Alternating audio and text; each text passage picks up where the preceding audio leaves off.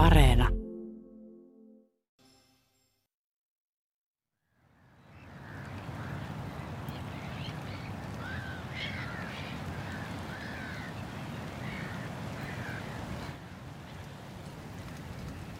Niin, tästä se käynnistyy suuri muuttolintuilta.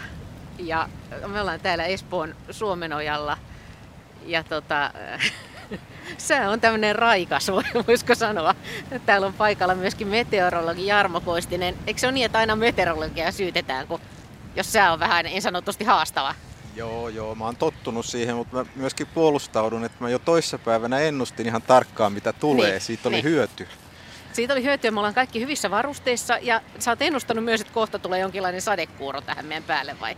Joo, säätutkassa näkyy semmoinen sadenauha tuossa Suomenlahdella tulossa, että aika pian voi tulla rankasti, mutta onneksi lyhyen aikaa, ettei Niin. koko kahta tuntia. Sen verran, että ehditään vähän kastua. Just. Joo. Eihän me vielä olla yhtään märki. Ei, me ei missään nimessä olla vielä märkiä. Ja tota, Aleksi Leikonen, eikö se ole niin, että, että kun tota, sää vaihtuu, niin linnut liikkuu? Että nyt me voidaan nähdä täällä jotain jännittävää.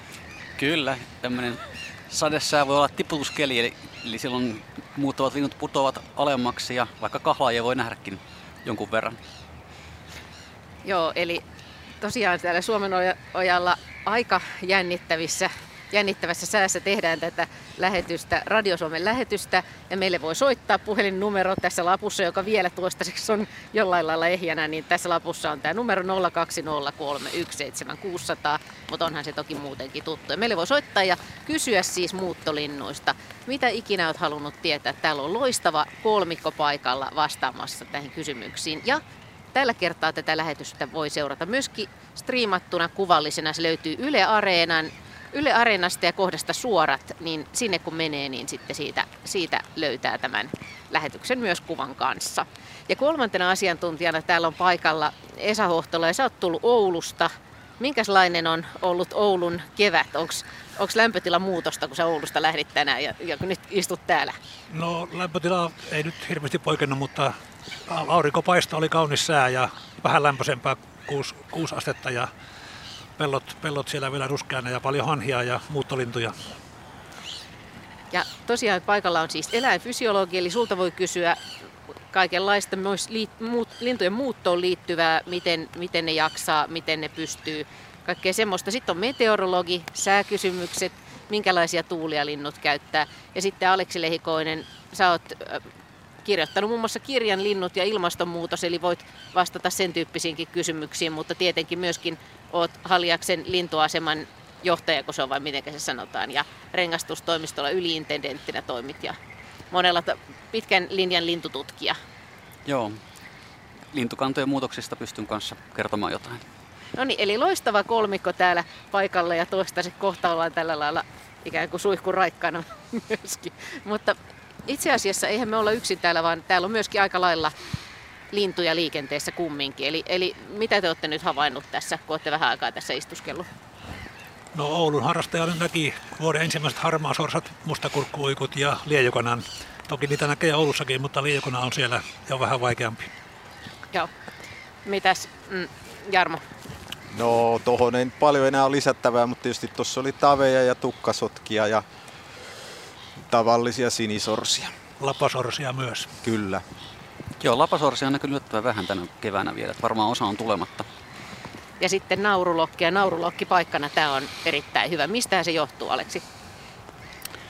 No varmaan siinä on monia syitä. Tässä on tietysti suotuisa paikka, tässä on paljon ruovikkoa, missä on hyvä pesi ja sitten voi olla, että tässä on, että ei ole niin paljon petoja kuin monessa muussa paikassa, että sen puoleen turvallinen paikka vesi. Tämä on myös semmoinen paikka, missä monet täällä pääkaupunkiseudulla lintuja harrastaneet on aloittaneet harrastuksensa. Eikö niin? Säkin olet aloittanut täällä, Aleksi. Täällä on jo ensimmäiset, ensimmäiset vuodet tullut retkeiltyä 90-luvun siinä taitteessa. Silloin parhaimmillaan tuli varmaan melkein parisataa käyntiä, käyntiä vuodessa, että ennen kouluakin saattoi käydä pikaretkellä. Niin, täällä näkee vesilintuja esimerkiksi, pääsee näkemään läheltä. Mutta tota, mm, mutta siis tämä on myöskin ollut poikkeuksellinen kevät tietenkin tämän koronan takia, että ihmiset on liikkunut paljon ulkona, niin olette sitten huomannut sen, että linnut on kiin- kiinnostaa ihmisiä erityisesti? Olette sitten törmännyt sellaiseen? Jossain paikassa, missä on ollut, niin siellä on niin paljon ihmisiä, että se suorastaan haittaa jo lintujen havainnointia välillä, että, että mä oon lopettanut arktisen muuton katsomisen Porkkalassa viikonloppuna, kun siellä on aivan valtavasti ihmisiä. No niin, eli sehän oli hyvä, kun mä kutsun sut tänne, että täällä ei ole ketään meidän, meidän lisäksi. Joo, li, lintutorneissa on väkeä niin, että torni tärisee ja, ja tuolla järjestöpuolella huomaa, että jäsenmäärä kasvaa kohisten Joo. lintuharrastusjärjestöissä. Ja niin mä ajattelisin ainakin, että keväällä myöskin se, että muuttolinnut tulee, niin se tuo paljon iloa ja semmoista toivoa ja riemua ihmisille tämmöisenä ankarana keväänäkin. Mutta kyllä se sitä tosiaan on lisännyt niitä ihmisiä, jotka liikkuu luonnossa, että, että nyt kun niitä on enemmän ja ehkä ne saattaa joskus vähän häiritä, niin se on niin kuin hyvä asia, että ihmiset on koronan takia löytänyt ulkoilualueet ja tämmöiset lintupaikat, että se, se on antanut ihmiselle niin kuin elämyksiä, kun ei voi olla sisätiloissa. Ja varmasti se on myös, monet on löytänyt sen oman lähiluonnon, mikä on tosi tärkeää, koska ei meidän tarvitse lähteä aina kaukomaille katsomaan sitä luontoa, vaan sitä löytyy ihan tuosta lähi, lähipiiristäkin. Ja pelkästään tutkimus, tutkimustietohan osoittaa sen, että luonnossa liikkuminen vähentää stressiä ja muutenkin on li, lisää meidän hyvinvointia. Että se on vain positiivinen asia, että ihmiset liikkuu on lähiluonnossa. Meille voi soittaa tosiaan puhelinnumero 02 03 17600 ja voi myöskin kertoa siitä, että mistä tulee tämmöinen kevätfiilis, mikä esimerkiksi keväisissä muuttolinnuissa on kaikkein hienointa, mikä on semmoinen, mitä aina odottaa, minkälaisia asioita ne on teille, mitä te aina odotatte keväässä ja muuttolinnuissa? Jarmo. No, mulle tietysti ton sään ja meteorologian takia niin ja sitten kun mä käytän niitä säätutkia, niin, niin mä pidän sellaisesta niin kuin nyt, kun on ollut tosi huonoa nyt pitkän aikaa, pari viikkoa, että se muutto on jumiutunut vastatuulen ja kylmyyden takia, niin sitten se taas toisaalta petaa mahdollisuuden siihen, että tulee sellainen aivan valtaisa ryöppy, niin kuin nyt näyttää, että ensi viikolla tulee semmoinen lämmin etelävirtaus, tulee kaikkia niitä, jotka on nyt pahasti myöhässä ja sitten tulee niitä arktisia lintuja ja ja siellä seassa sitten tietysti jotkut ihan hirveästi pitää niistä harvinaisuuksista, mutta ei ne nyt minua niin, että on, on mukava nähdä, mutta mä juoksen niiden perässä, että se semmoinen muuttovyöry ikään kuin se on minusta kiva asia, että mä en niin kuin jotain lajia erityisesti sillä hae. Mites Esa ja Aleksi? No Oulussa tietenkin on se maisema semmoinen, että siellä ne peltolakaudet ja merenranta hallitsee ja se alkuhan on sitä pelto lintujen seurantaa, hanhet, joutsenet, kurjet tulee sinne, kiurut, töyhtöhyypät. Ja sitten heti kun vähän merijää raottaa rantaa, niin siihen pakkautuu sorsia tuhat määrin, niin siinä se on se ne kevään alkusävelet. Ja sitten tosiaan toukokuun puolivälissä, jos tulee semmoinen hyvä muuttoryntäys, niin sitä arktikaa riittää myös sinne Pohjanlahdelle. Aleksi. Joo, ja kyllä se tietysti kevään alussa se on hienoa, hienoa ne ensimmäiset kaklattavat harmaalokit tai ensimmäisen kiurun, kiurun lurautus, kun se kuuluu taivaalta, mutta kyllä se myös se kokonaisuudessa se äänimaailman muutos, että se, että ensiksi se alkaa tietysti tavallisten niiden paikallisten pesivien paikallaan olevien tämmöisten talvehtivien lintujen laululla ja tikkojen rumputuksella, mutta sitten kun siihen yltyykin ne rastaiden konsertit ja punarintojen laulu ja se semmoinen äänimaailman totaalinen muutos sitä kylmässä talvesta, niin se on kyllä hieno asia. No mutta puhutaan nyt sitten tästä säästä vähän aikaa. Eli Jarmo, sä sanoit, että, että nyt on ollut pitkään niin kuin on tavallaan odoteltu sitä, että miten se muutto siitä oikein niin kuin ryöpsähtäisi käyntiin, niin on aika vähän tullut esimerkiksi hyönteissyöjiä. Eikö niin? Tai siis kaikki saa vastata. Mitä? Aleksilla taisi olla ihan jopa aika tarkkaakin tietoa, niin Mut tu, mut tuul, joo, mut siis Mutta tuulet siis, on ollut huono. Siis tuulet on ollut huono. Siis, ja mikä on huono tuuli ja mikä on hyvä tuuli? Se on niin kuin vastatuuli, koska lintu käyttää siihen lentämiseen valtavasti, valtavasti energiaa ja ja, ja sen ei niin kuin ole järkeä lentää vastatuuleen, se, se väsyy ja sitten jos on paha vastatuuli, se ei kerta kaikkiaan pysty etenemään. Tuuli vie sitä nopeammin taaksepäin, kun se yrittää lentää eteenpäin. Et se on se pahin, että kylmyys ei, ei niin kuin ihan yhtä pahaa mutta kun sitä jatkuu näin kauan ja hyönteisiä syövät linnut, ne, ne huomaa sen, että siellä ei ole hyönteisiä, ne jää odottelemaan sitten. Ja tämä kylmähän on ulottunut aika pitkälle Keski-Eurooppaan myös, että se ei välttämättä, ei ole tuossa Virossa kärkkymässä, vaan voi olla yllättävän kaukana, kaukana vielä.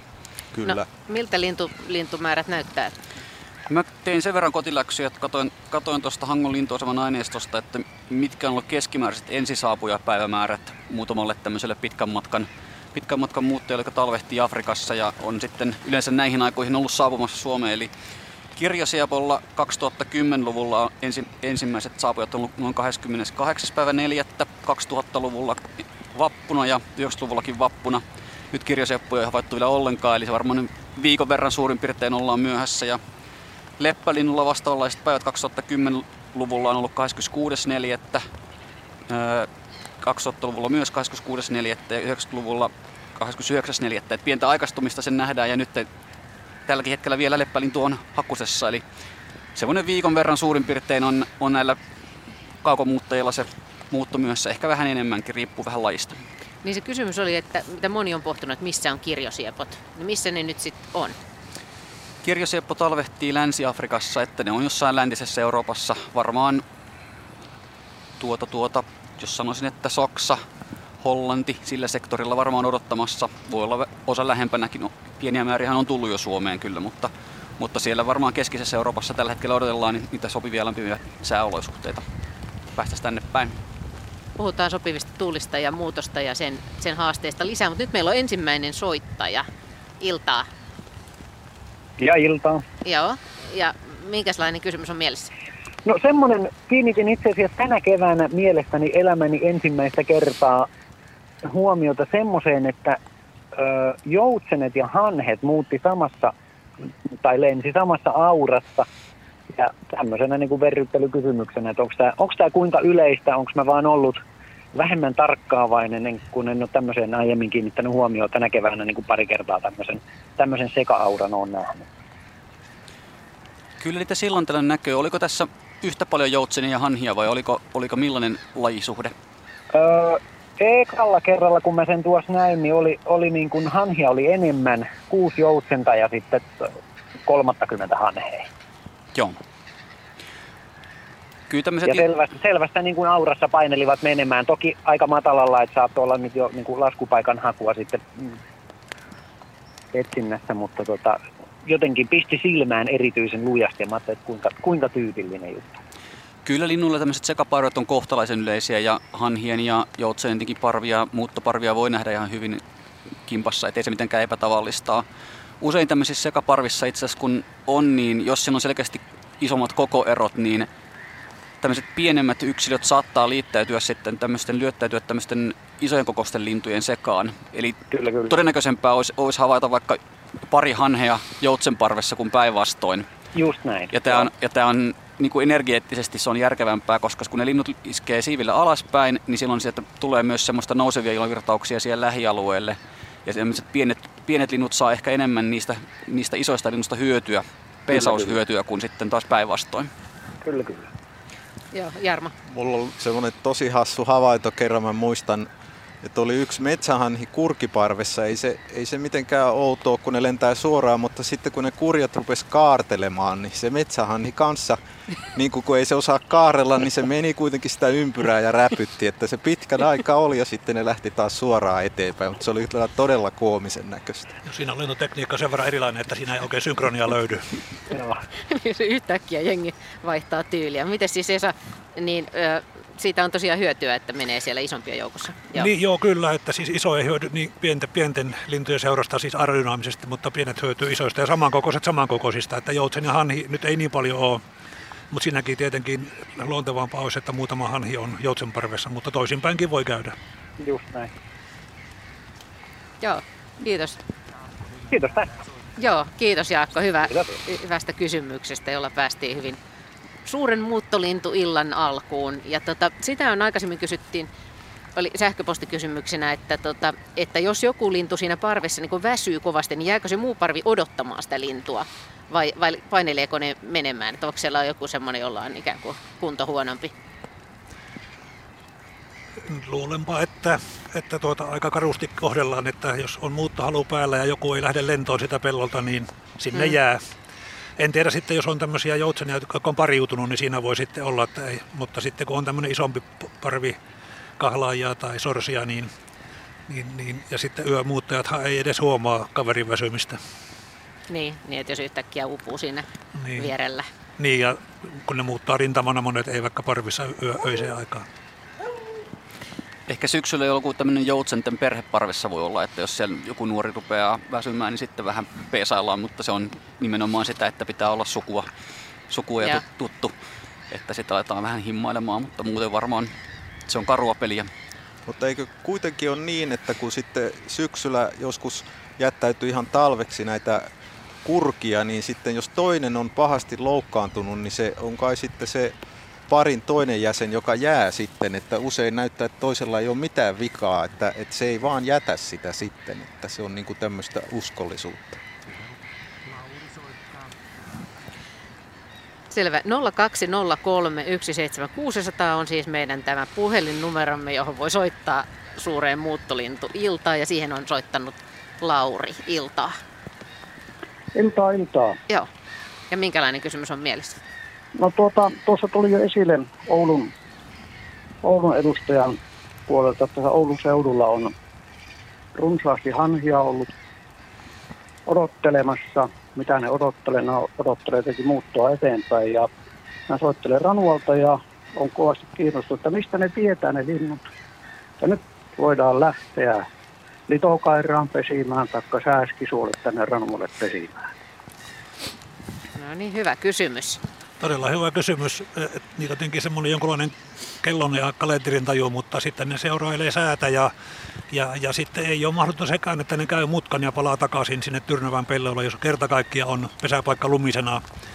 Ja nehän voi tulla pesimäalueelle aika karuihinkin olosuhteisiin, koska ne on tankannut jo matkalla ja itse talvehtimisalueilla, että ne voi sitten olla pesimäalueella, varsinkin joutsenet odottamassa, että jää sulaa ja lumet häviää niin pitkänkin aikaa.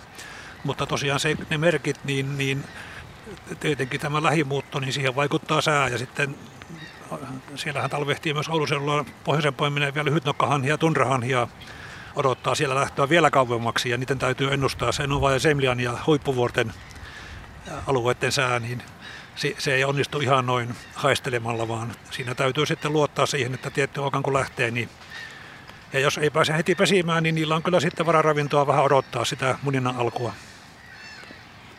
Ja voi tarkennuksena Joo, vielä sanoa, että nehän ei osaa ennustaa sitä säätä, mikä siellä edessä on, että, että se on tämä sisäinen kalenteri, että ne on tottunut, että vaikka toukokuun viidentenä päivänä, okei, no nyt lähdetään kohti huippuvuorta ja otetaan se riski, että siellä on siedettävää, että semmoisen ison merenylityksen jälkeen enää tuskin palaa takaisin, vaikka siellä olisi aika karutkin olosuhteet.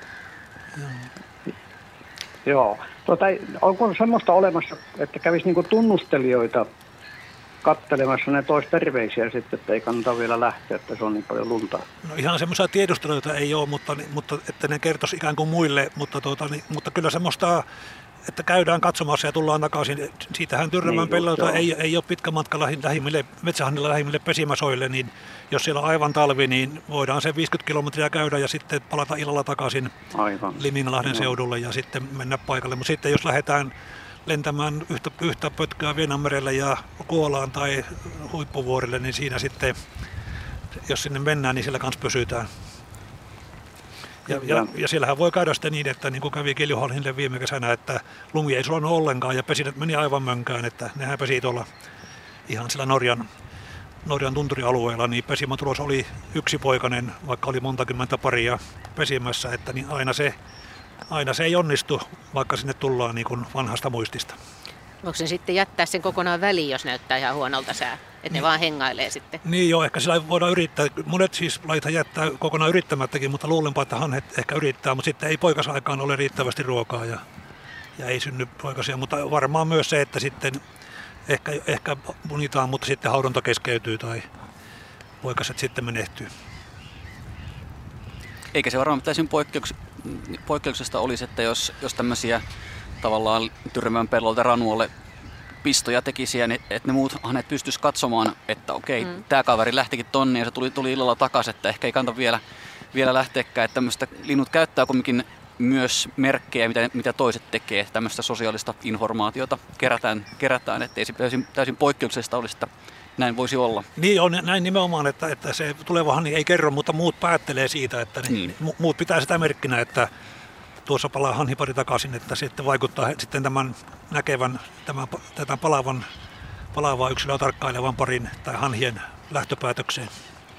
Sitten vielä noin alkukevään lajit on semmoisia, että ne on tottunut siihen, että maaliskuussa esimerkiksi tulee hyvin helposti vielä lumiolosuhteet ja talvi, niin ne menee sitten tämmöistä edestakas muuttua, että puhutaan niin kuin pakomuutosta, että joskus kun tulee takatalvi, niin sitten kiuruja ja taivaanvuohia ja töyhtöhyyppiä voi muuttaa aika suurin parvi jonnekin Viroon tai Puolaankin asti takaisin. Ja sitten kun säät lämpenee, ne tulee taas, että loppukevään muuttajat ei oikein osaa tätä, että ne Afrikka-muuttajat, jos tulisi aivan hirvittävän kylmä pakkane ja lumi, muistaakseni Oulun seudulla just 68, niin sitten kuoli tosi paljon näitä hyönteissyöjiä, kun tuli tämmöinen takatalvi myöhään toukokuussa. Näin kävi ja niitä pakkautui sitten latoihin ja muihin näitä hyönteissyöjiä, jos ne koitti sitten hädissä jotain löytää, mutta suuri määrä menehtyi. Ha- kuovit hauto kaulaa myöten lumessa ja niin poispäin. Kauheeta. Tuohon pystyy nyt niin hyvin samaistumaan, kun mekin istutaan täällä aika raikkaissa oloissa, että me ollaan tässä vaan muutama tunti, mutta, mutta tota, niin, että jos on kurjat säät ja on tullut liian mm. aikaisin, niin siinähän ei sitten, siinä on vaan sinniteltävä. Eikä tämä ole edes takatalvi, tämä on vaan kurjempi sää. Tämä on vain raikas, raikas kevätilta. Joo. Mutta kiitos, kiitos soitosta ja, ja kysymyksestä. Tota, mites, Jarmo, näkyykö lintuparvet mm, siis tutkakuvissa, kun, kun te meteorologina katselette? Joo, siis ne siellä näkyy niin kuin... Tämmöiset hanhet. Ne näkyy joo ja varsinkin siis itse asiassa parhaiten näkyy yksi isokin hanhiparvis on niin tutkakuvassa vain yksi piste, että se ei ole niin kauhean vaikuttava, että jos on vaikka kurjen päämuutto, niin siellä saattaa olla saman aikaan sata pistettä, mutta sitten kun tulee näitä pikkulintuja yöllä, jotka on niin paksussa kerroksissa yhteen kahteen kilometriin ja niitä on tasaisin välein vaakasuunnassa, niin, niin se koko kuva täyttyy niin kuin ihan puuroksi asti siitä pikkulintumassasta, että ne näkyy tosi hyvin, mutta se suuri haaste on siinä, että säätutka ei pysty tunnistamaan sitten sitä, että jotakin osviittaa tietysti saadaan mikä aika vuorokaudesta, yö tai aamu tai päivä ja onko ne voimakkaita tai heikkoja pisteitä ja voidaan sitä nopeuttakin vähän mitata, mutta tota, se jää vähän epäselväksi, mutta todella hyvin näkyvät ja, ja se on sitten vähän tämmöinen asia, että niin kun se saattaa meteorologista sateen mittaamista, joka on se syy, miksi ne säätutkat on, niin se on vähän niin kuin häiriö tai roska ja jotkut haluaa pois siitä, mutta sitten kun on oikein eh, niin kuin lintututkija, säätutkija hyödyntää, niin sitten se sade on roska ja haluaisi nähdä vaan ne linnut. Mutta siis lintujen yömuutto onkin aika paljon vaikeammin seurattavissa, eikö niin? Ja siitä tiedetään vähemmän vai mitä, Aleksi? Kyllä, sitä vähemmän tiedetään tietysti aika paljon se tutkijan avulla pystytään pystyään päättelemään ja sitten tietysti osa linnustahan myös ääntelee yöaikaan samalla kun ne muuttaa, että niistä pystytään saamaan sillä lailla tietoa. Ja tietenkin tämä tämmöinen moderni lähetintekniikka on mullistanut näiden suurikokoisempien lajien osalta ainakin, että päästään käsiksi siihen, että mi- milloin ne muuttaa, miten ne muuttaa, millä korkeudella ja niin poispäin ja kuinka pitkiä pätkiä ne menee. Että... No mutta minkä takia linnut li- muuttaa yöllä? Esa, onko No, no, jos ajatellaan vaikka pikkulintuja, pajulintua, niin, tuota, niin, niin se ei oikeastaan pääse eteenpäin, kun se pitää päivät syödä ja sitten yöllä se muuttaa ja aamulla laskeutuu ja syö. Ja ne, on todettu, ne, todettu, ne juuri nukuu muuttoaikaan, että, et, että ne, tuota, se yö, yö kuluu lentäessä ja sitten on, onkin rasvat loppu. Kun on pieni lintu, niin se, vaikka rasvaa on prosentuaalisesti aika paljon, niin se kuitenkin pieni linnun aineenvaihdella kuluu sen yölennon aikana. Sitten on pakko syödä ja sitten jos aikoo lentää, niin se taas yö käytetään. Ja to, toki yössä on myös etuja, että et tota, niin, niin, yksi asia on se, että kun on viileämpää, niin se lämmön hukka helpompaa. Ei tarvitse niin paljon ehkä haiduttaa vettä sen lämmön poistamiseen. Ehkä myös saalistus, saalistusjutut on siinä mukana. Ja tuota, niin, aikamoinen määrä lintuja muuttaa yöllä. Sitä mä mietin viikonloppuna, kun me tehtiin linnunlaulu ja aamulähetystä ja oli ihan mielettömän kirkas tähti taivas, niin mä kyllä mietin, että on se kyllä ihmeellistä, että jos näkee ihan valtavasti tähtiä, että miten ne linnut niin pystyy, että käyttääkö niitä tähtiä nyt niin kuin oikeasti, mitä kaikkea siitä tiedetään, että miten ne siellä yössä, suunnistaa.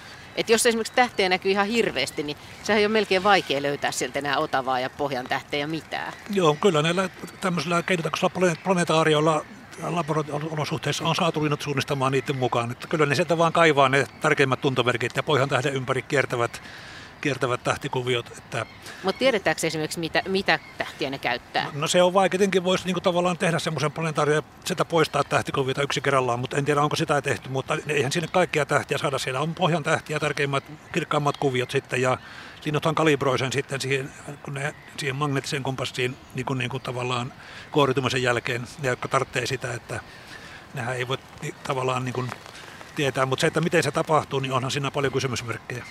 Meillä on jo seuraava soittaja. Mitä muuta yöllä käytetään kuin, kuin tähtiä?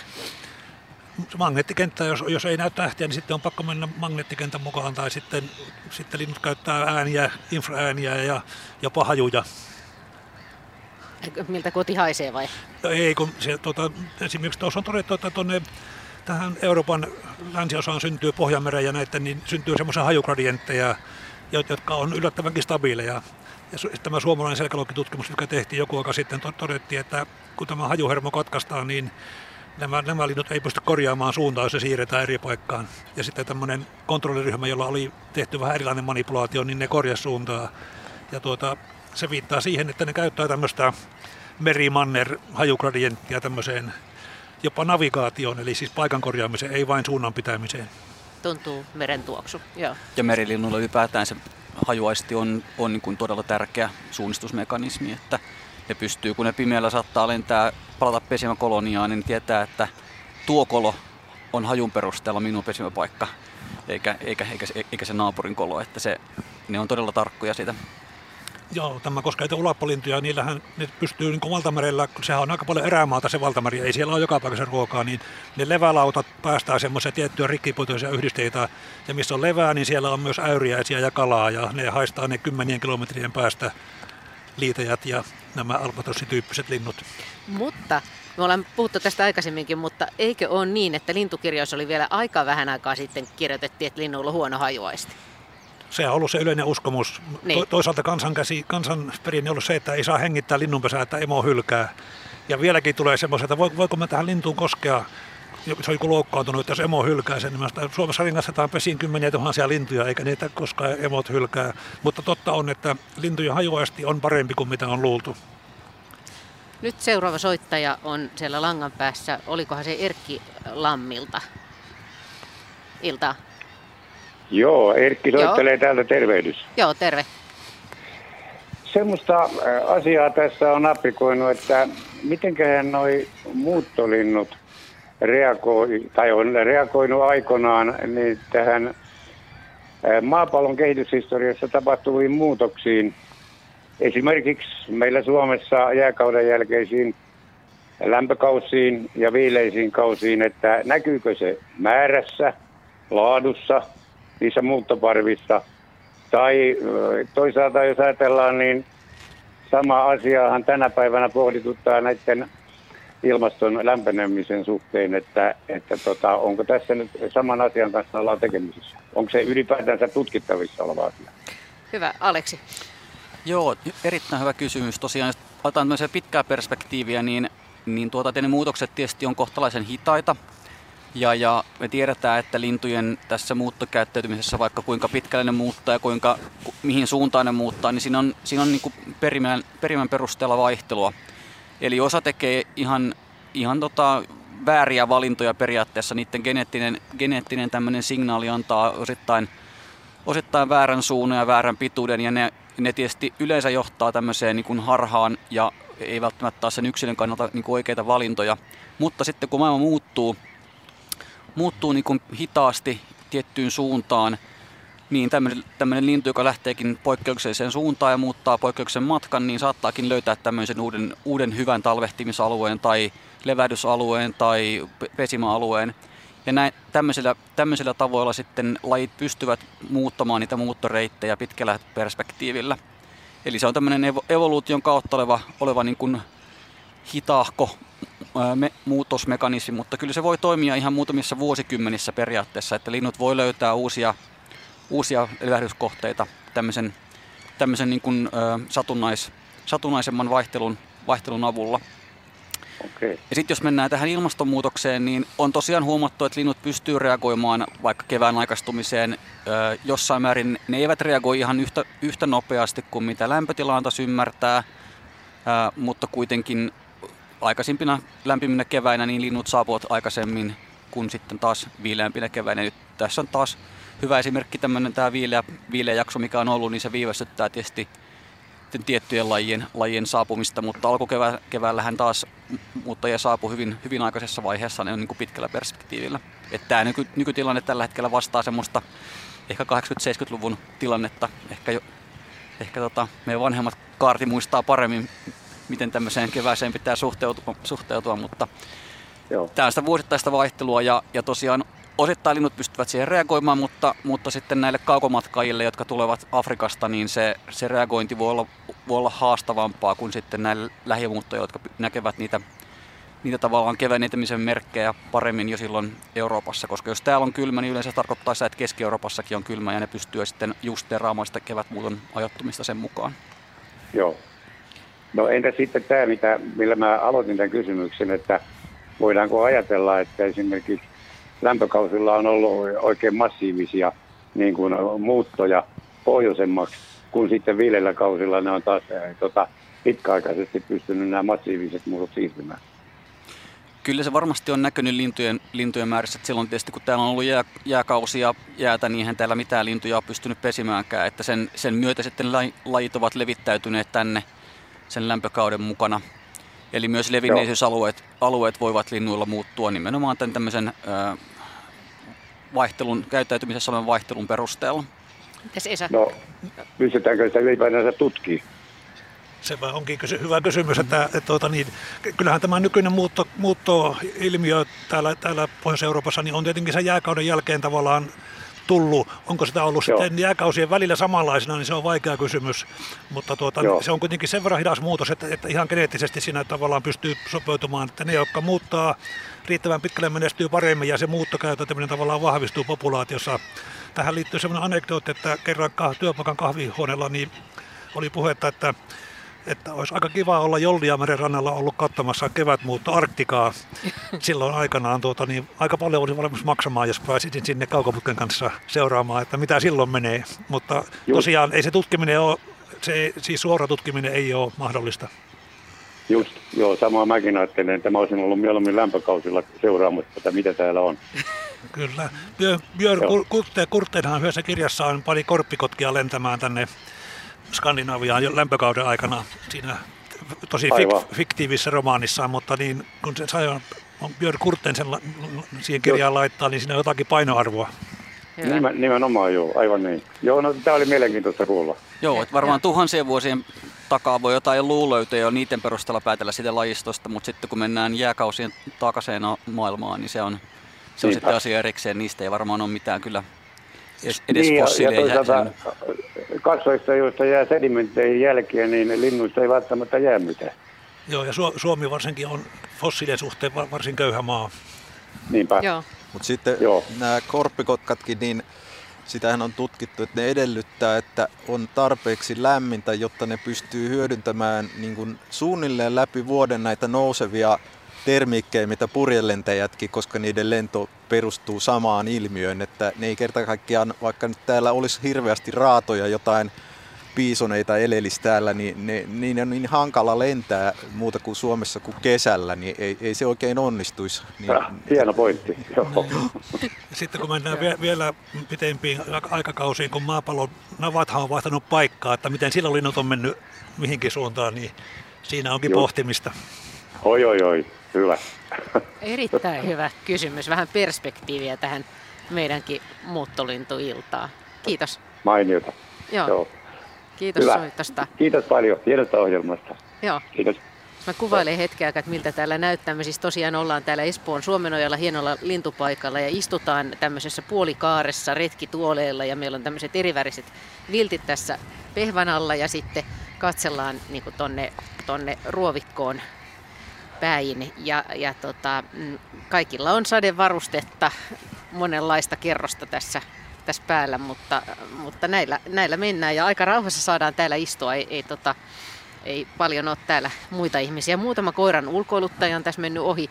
Ja sitten toisaalta onhan täällä aikamoinen meno, siis naurulokkeja nyt kaikkein eniten.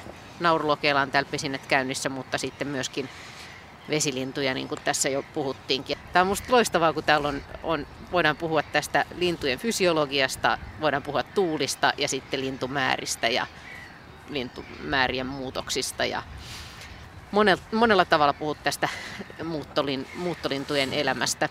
Mutta tota, niin, äh, niin toi äskeinen soittaja tosiaan toi esiin sen, että, että eihän siinä jää mitään välttämättä jäämiä kun, tai merkkejä siitä, kun linnut vaan lentää ohitse tai levähtää hetken aikaa ja jatkaa sitten matkaansa. Ja niin kuin Esa sanoi, niin Suomi on aika huono maa siinä mielessä, että meillä ne luut, jotka on säilynyt, niin ne on usein jotain nuotiopaikoilta ja semmoisena pieninä, pienistä murusista joudutaan päättelemään, että mitä on se lajisto täällä.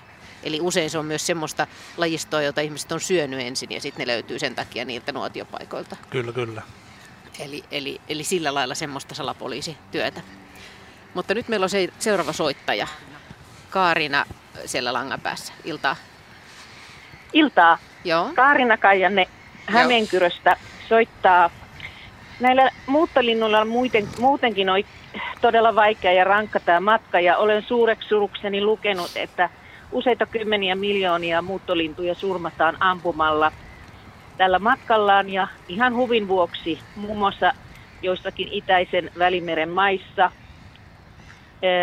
mitä mahdollisuuksia olisi painostaa näitä maita? Muun muassa mun mielestä Malta ja Italia on tässä ikävällä tavalla kunnostautunut, että tämä julma ja törkeä eläinsuojelurikos saataisiin loppumaan. Eli, tämä olisi mun kysymykseni. Eli muuttolintujen määrät, niin kuin tiedetään, ne määrät on vähentynyt ja tavallisetkin muuttajat, niidenkin määrät on vähentynyt, eikö se ole näin? Aleksi viimeisten parinkymmenen vuoden aikana ja siinä on monta syytä ja eräs syy on tietenkin sitten tämä metsästys. Kuinka iso syy se on? Sitä ei tarkkaan tiedetä, miten paljon se vaikuttaa niin kuin yleisesti ottaen lintukantoihin, mutta kyllä se voi joillekin lajeille olla ihan merkittävä, merkittävä tämmöinen äh, kuolleisuustekijä.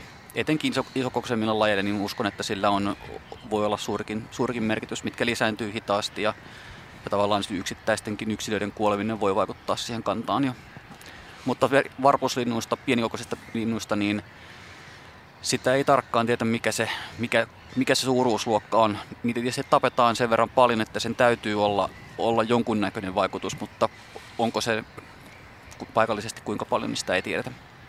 Niin, se on myös verkkopyyntiä, se pikkulintujen pyynti, eikä vain ampu, ampumista. Että, että pahimmissa skenaarioissa niin on sanottu, että Pohjois-Afrikassa on 600 kilometriä verkkolinjaa keväällä koko sen Välimeren eteläranta on, on, että siellä sitten pyydetään ruuaksi. Tietenkin siellä on kova pula ruuasta ja köyhiä ihmisiä, että osittain se on perinne, mutta tämä ylimuuttavien vetolintujen ampuminen on ihan tämmöistä huppiurheilua. Sitä on, on mutta suomalaiset on ottanut osaa tähän, tähän Champions äh, tämmöiseen tapahtumiin, missä tavallaan pyritään keräämään rahaa, että sitten voidaan vaikuttaa näihin. Ja, ja tavallaan se menee koulutuksen kautta ja valistuksen kautta, että että, että siis uhoamalla tai jotenkin väärin lähestymällä se ehkä ei onnistu, vaan valistus on ehkä se sana siinä.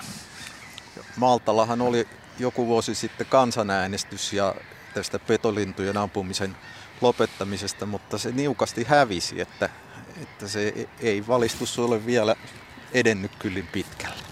Mutta oli lähellä, vai? Joo, se oli lähellä. Se oli ihan muutama prosentti siellähän Maltalla on joka kevät on, on ja syksykin BirdLifein äh, aktiiveja sitten niin kuin tavallaan seuraamassa muuttoa ja ikään kuin raportoimassa ja ikä, ikään kuin tämmöisenä merkkinä, että, että, tuota, että näitä muuttoja seurataan ja, ja, ja, ja niin kuin ikään kuin antamassa painetta, että ei ehkä olisi hyvä ampua niitä ihan huvikseen, että siellä on oululaisiakin harrastajia ollut Maltalla näissä, näissä tehtävissä. Ja sitten ne saattaa olla muodollisesti kiellettyjä nämä jotkut pyyntimenetelmät, niin kuin siellä käytetään näitä inhottavia liimapyydyksiä, esimerkiksi pikkulintuja pyydetään, ne tarttuu semmoiseen liimaan ja, ja en tiedä onko ne kokonaan kielletty, mutta sitten näitä laittomasti kuitenkin käytetään. Ja tietenkin tämmöinen pyynti voi osittain olla ikään kuin että semmoista, että sitä on tehty pitkään, mutta nyt toisaalta kun näitä, näitä stressitekijöitä linnuilla on yhä enemmän, niin silloin sen myöskin se vaikutus voi kasvaa vielä merkittävämmäksi. No, olen tästä, tästä puhunut espanjalaisen oppilaani kanssa, joka sanoi, että, että sitä vielä jossakin määrin on, mutta nyt sukupolvien vaihdoksen myötä se yhä vähenee, että sitä on enää marginaalisesti ja tuota, varmaan sama ehkä tulee tapahtumaan sitten vähän itäisemmässä osissa välimerta. Toivon mukaan sitten se ei enää ole, vaikka se on pitkä perinne, niin, niin se sitten ei jatku, kun tämmöinen tieto, tieto lintukannoista lisääntyy. Niin ja varmaan se ei pelkästään ole sitä, että se vaikuttaisi lintukantoihin, vaan yleisesti se ei enää ole samalla tavalla eettisesti hyväksyttyä kuin mitä se aikaisemmin on voinut ehkä olla, koska silloin niitä on voitu syödä, syödä oikeasti sen hengessä pysymisen takia, mutta, mutta tilanne on nyt hyvin erityyppinen ja sen takia siihen pitäisi pystyä sitten valistuksen kautta varmaan en, en, ensinnäkin puuttumaan, koska se pelkästään se kielto ei auta tämmöisissä asioissa puhtaasti, jos sitä ei välttämättä valvota tai lainsäädäntö ei, ei tavallaan laahaa perässä. Että kyllä se pitää, pitää niin kuin, harvemmin varmaan siinä mitään vikavoittoja, että se on pitkäjänteistä työtä ja tietenkin kansalaisjärjestöjen toimintaa tämmöisessä voi tukea tai sitten pistää painoa vaikka EUlle, mikä ottaisi tiukempaa kantaa niissä asioissa. Niin kyllähän lintudirektiivi se varmasti kieltää, mutta se ei, se ei vielä riitä siihen. Että sitä kielto ei sinänsä toimi, ellei ole halua ja sitä valistusta. Ja EU on kumminkin pieni alue tässä, että tässä Aivan. puhutaan kumminkin paljon EUn ulkopuolisista alueista. Että... Nimenomaan. Ja tietysti se auttaa kyllä, että kun nyt nämä niin kuin harvinaiset ja uhanalaiset linnut tai oikeastaan kaikki linnut, ne on hinnoiteltu, että jos ampuu niin kuin törkeästi sellaisia lajeja, joiden metsästys on kokonaan kielletty ja se on vielä uhanalainen, niin se on aika tuntuva se sakko sitten, että se on tuhansia tai jopa kymmenen tuhatta, että, että se, se varmasti auttaa niin kuin tässä valistautumisen kehittymisessä. Mutta että maailma, maailma muuttuu ja ehkä uudet nuoret sukupolvet ei enää suhtaudu samalla lailla hyväksyvästi tämmöisiin perinteisiin. Miten rengastustoimistossa, niin tuleeko paljon niin semmoisia rengashavaintoja, että ne on, että tietää, että nämä on nyt syötyjä, pyydettyjä Ylipäätään siis tapettujen lintujen osuus näistä rengastuslöydöistä on koko ajan pienenemään päivän.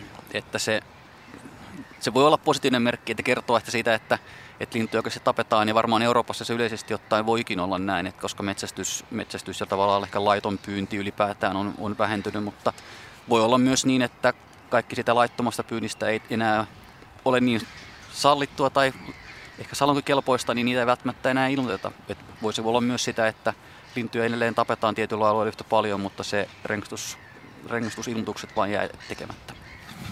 Niin rengat heitetään, heitetään lampeen tai jätetään sinne pyyntipaikalle. Niin, juuri näin. Näitä on tämmöisiä tarinoita, että just Egyptissä ja tämmöisissä maissa jossain torilla saattaa olla niin pitkiä tavallaan helminauhan tapaisia myy, myynnissä ja se on pelkästään re, lintujen renkaita, jotka on otettu. Joo, että... se on tämmöinen koru on tehty niistä. Niin, juuri. Hui.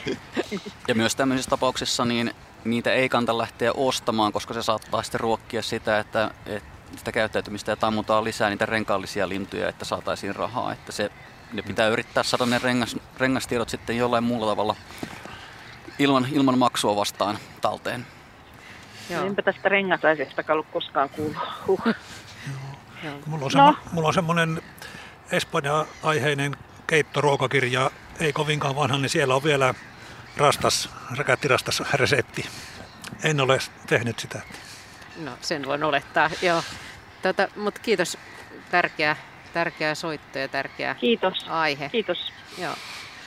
Ja, ja tosiaan tota, monimutkainen, niin kuin tässä tulikin esille, niin myöskin toi, että, että jos on ihmisiä vaikka Afrikassa, joilla ei ole ruokaa ja muuta, niin se on tietenkin, tietenkin monimutkainen kysymys monella tavalla. Miten kun puhuttiin jo tästä, että linnut menee Eurooppaan ja linnut menee Afrikkaan, niin, tota, mm, niin mm, mihin suomalaiset muuttolinnut menee tai mistä ne nyt toisinpäin nyt keväällä sitten tulee?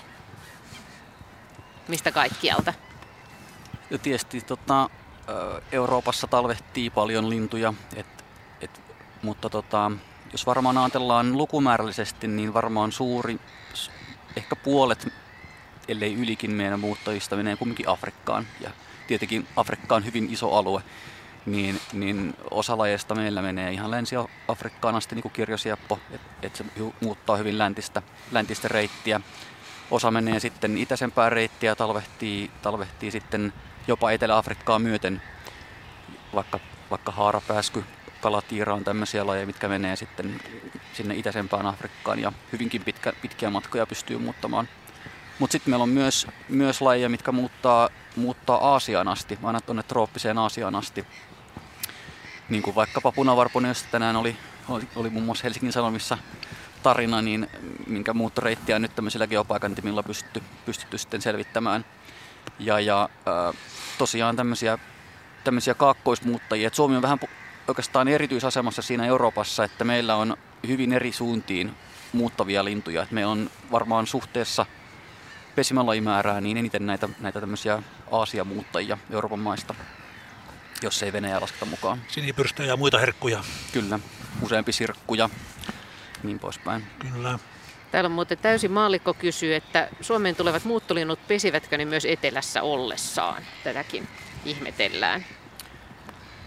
Siitä on spekuloita tänä vuonna itse asiassa on, on tota, vaikkapa vihervarpusia hirveän vähän, vähän tänä vuonna, kun on, on heikko kuusen siemensatovuosi. Niin arvioidaan, että tämmöisenä vuonna on mahdollista, että ne vihervarpuset on saattanut pesiä Keski-Euroopassa tai parhaillaan pesivät Keski-Euroopassa ja niin kuin osa, osa porukasta. Ja, ja sitten kun on pesinnä on, onnistunut siellä, niin sen jälkeen siirrytään muuttomatkalla tänne pohjoiseen ja pesitään täällä uudestaan. Että tämmöinen on, on ma, varmaan ainakin mahdollista ja katsotaan nyt tässä tota, seuraavan kuukauden sisään, jos alkaa etelärannikolla näkymään taas etelästä saapuvia vihervarpusia, niin sitten tämä ehkä, ehkä saa niin kuin todistusta tämä teoria. Mutta Afrikan muuttajat tuskin pesi Afrikassa. Ei semmoista varmaan ei. Joo, ei että se on vihervarpuni. Näitähän on urpionenkin voi pesiä niin ensin etelässä ja sitten vähän pohjoisempana. Ja, ja viiriäinen on, on myös semmoinen, että pesi keskikesällä. Saattaa pesiä Euroopassa ja sitten lentää elokuun alussa Suomeen ja alkaa uudestaan laulamaan ja yrittämään pesintää. Käpylinnutkin saattaa olla nyt vaikka Uralilla, koska niitä ei Suomessa juuri näe. Hämmästyttää. Pesimässä, niin, kyllä. Niin. Sitten sähköpostikysymys tuli sellainen, että, että käyttävätkö linnut eri korkeuksissa eri ilmavirtauksia, esimerkiksi kurjet? Kyllä, ehdottomasti, että juuri sen takia, että se on niin energiaa säästävää linnulle, se pääsee niin kuin myötätuulessa helposti tuplamatkan samassa ajassa, niin ne usein nousevat aika jyrkästi noin metrin sekunnissa jopa ylös, kun ne lähtee yömuuttajatkin. Ne vähän niin kuin hakee sitä kerrosta, missä ei ne tietysti oikein kannata mennä monen kilometrin korkeuteen kokeilemaan, että semmoinen ensimmäinen aika hyvä kerros riittää, mutta, mutta kyllä ne osaavat sen, että ne etsivät semmoista kerrosta, missä, missä tuuli on parempi kuin maanpinnan lähellä. Joo, tuossa just keskustelin oululaisten mustapystökuiritutkijoiden kanssa ja heillä on näitä näitä tuota, geopaikantimien tietoja, niin siellä näkyy muutama aikana semmoiset, että lennetään ensin aika pitkä matka parissa kilometrissä, sitten noustaan yhtäkkiä kilometrin ylemmäksi. Ja sieltä varmaan jotain on haisteltu, että nyt kannattaa, tai tuolla ylempänä voisi olla parempi keli. Ja, ja tuota, näin ne, että mistä ne sen sitten haistaa tai aistii, niin se on sitten toinen juttu.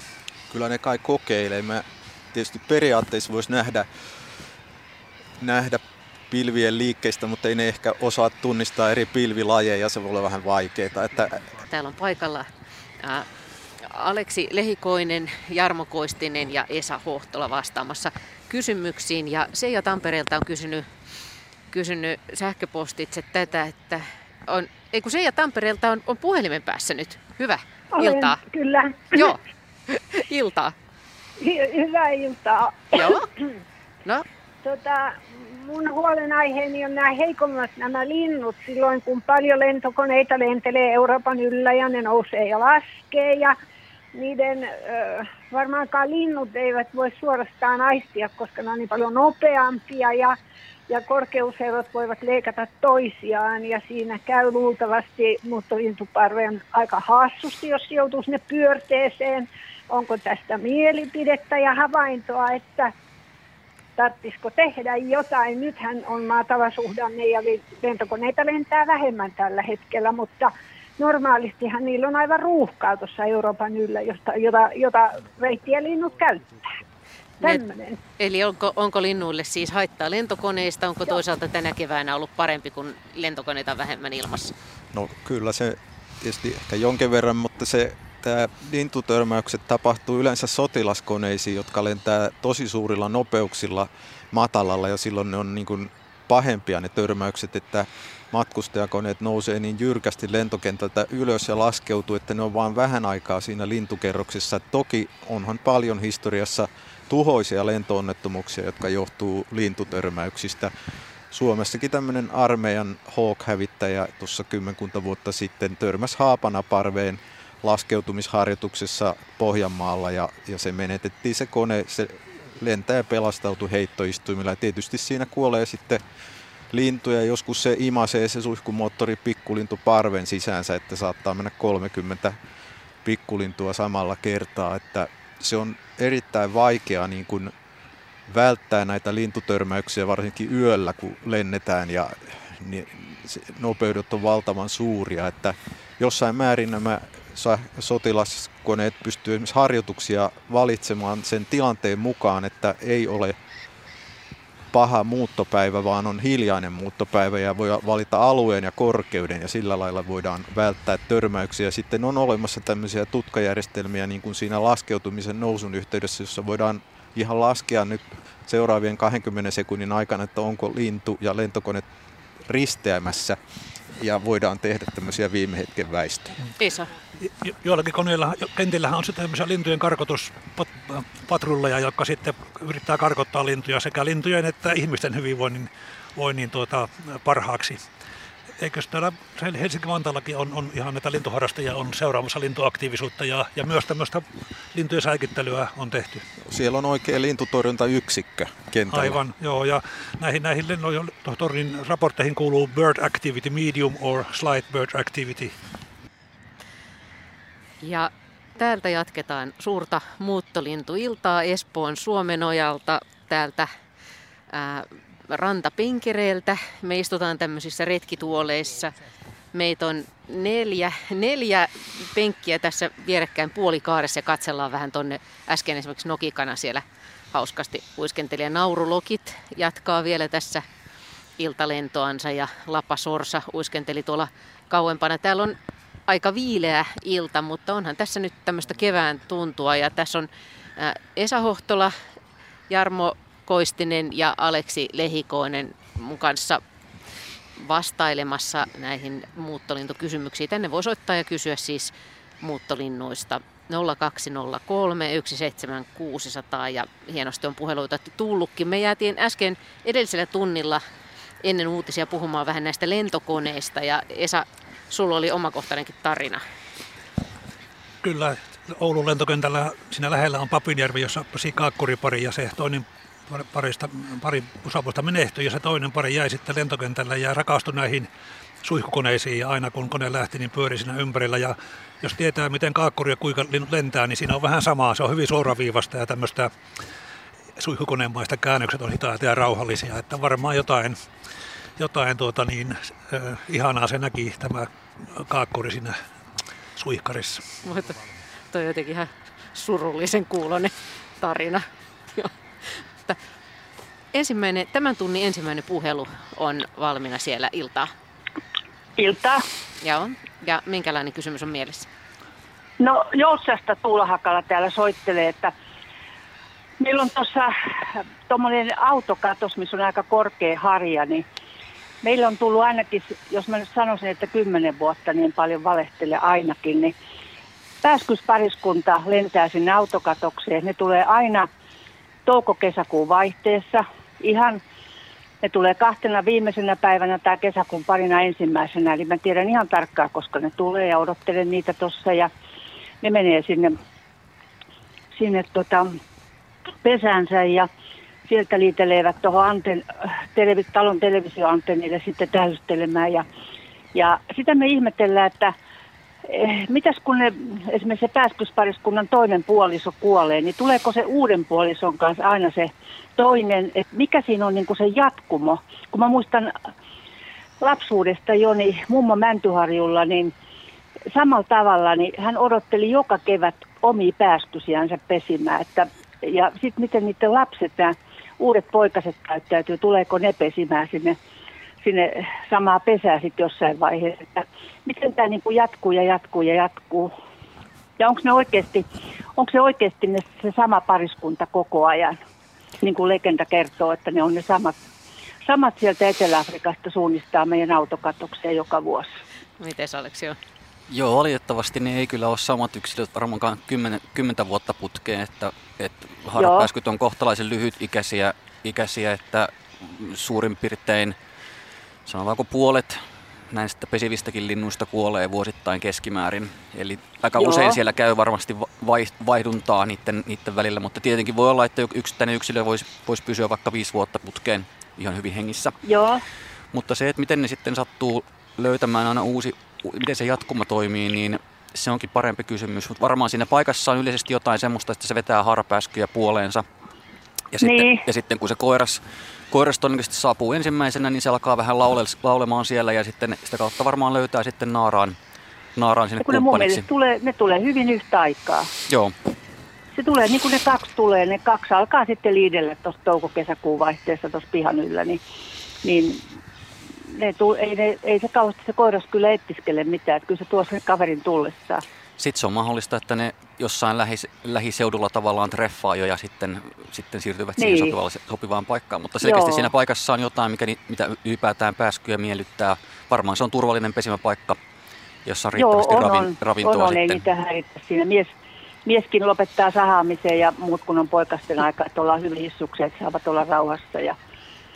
Sitten mun täytyy kertoa vielä yksi kiva yksityiskohta niiden älykkyydestä kun meillä on tuossa tota, pihassa pyörii kissa, ja sitten siellä pyörii semmoinen kissan kokoinen koira, mikä on Tibetin spanieli, mikä on ihan tämmöinen kuuskilonen pieni koira.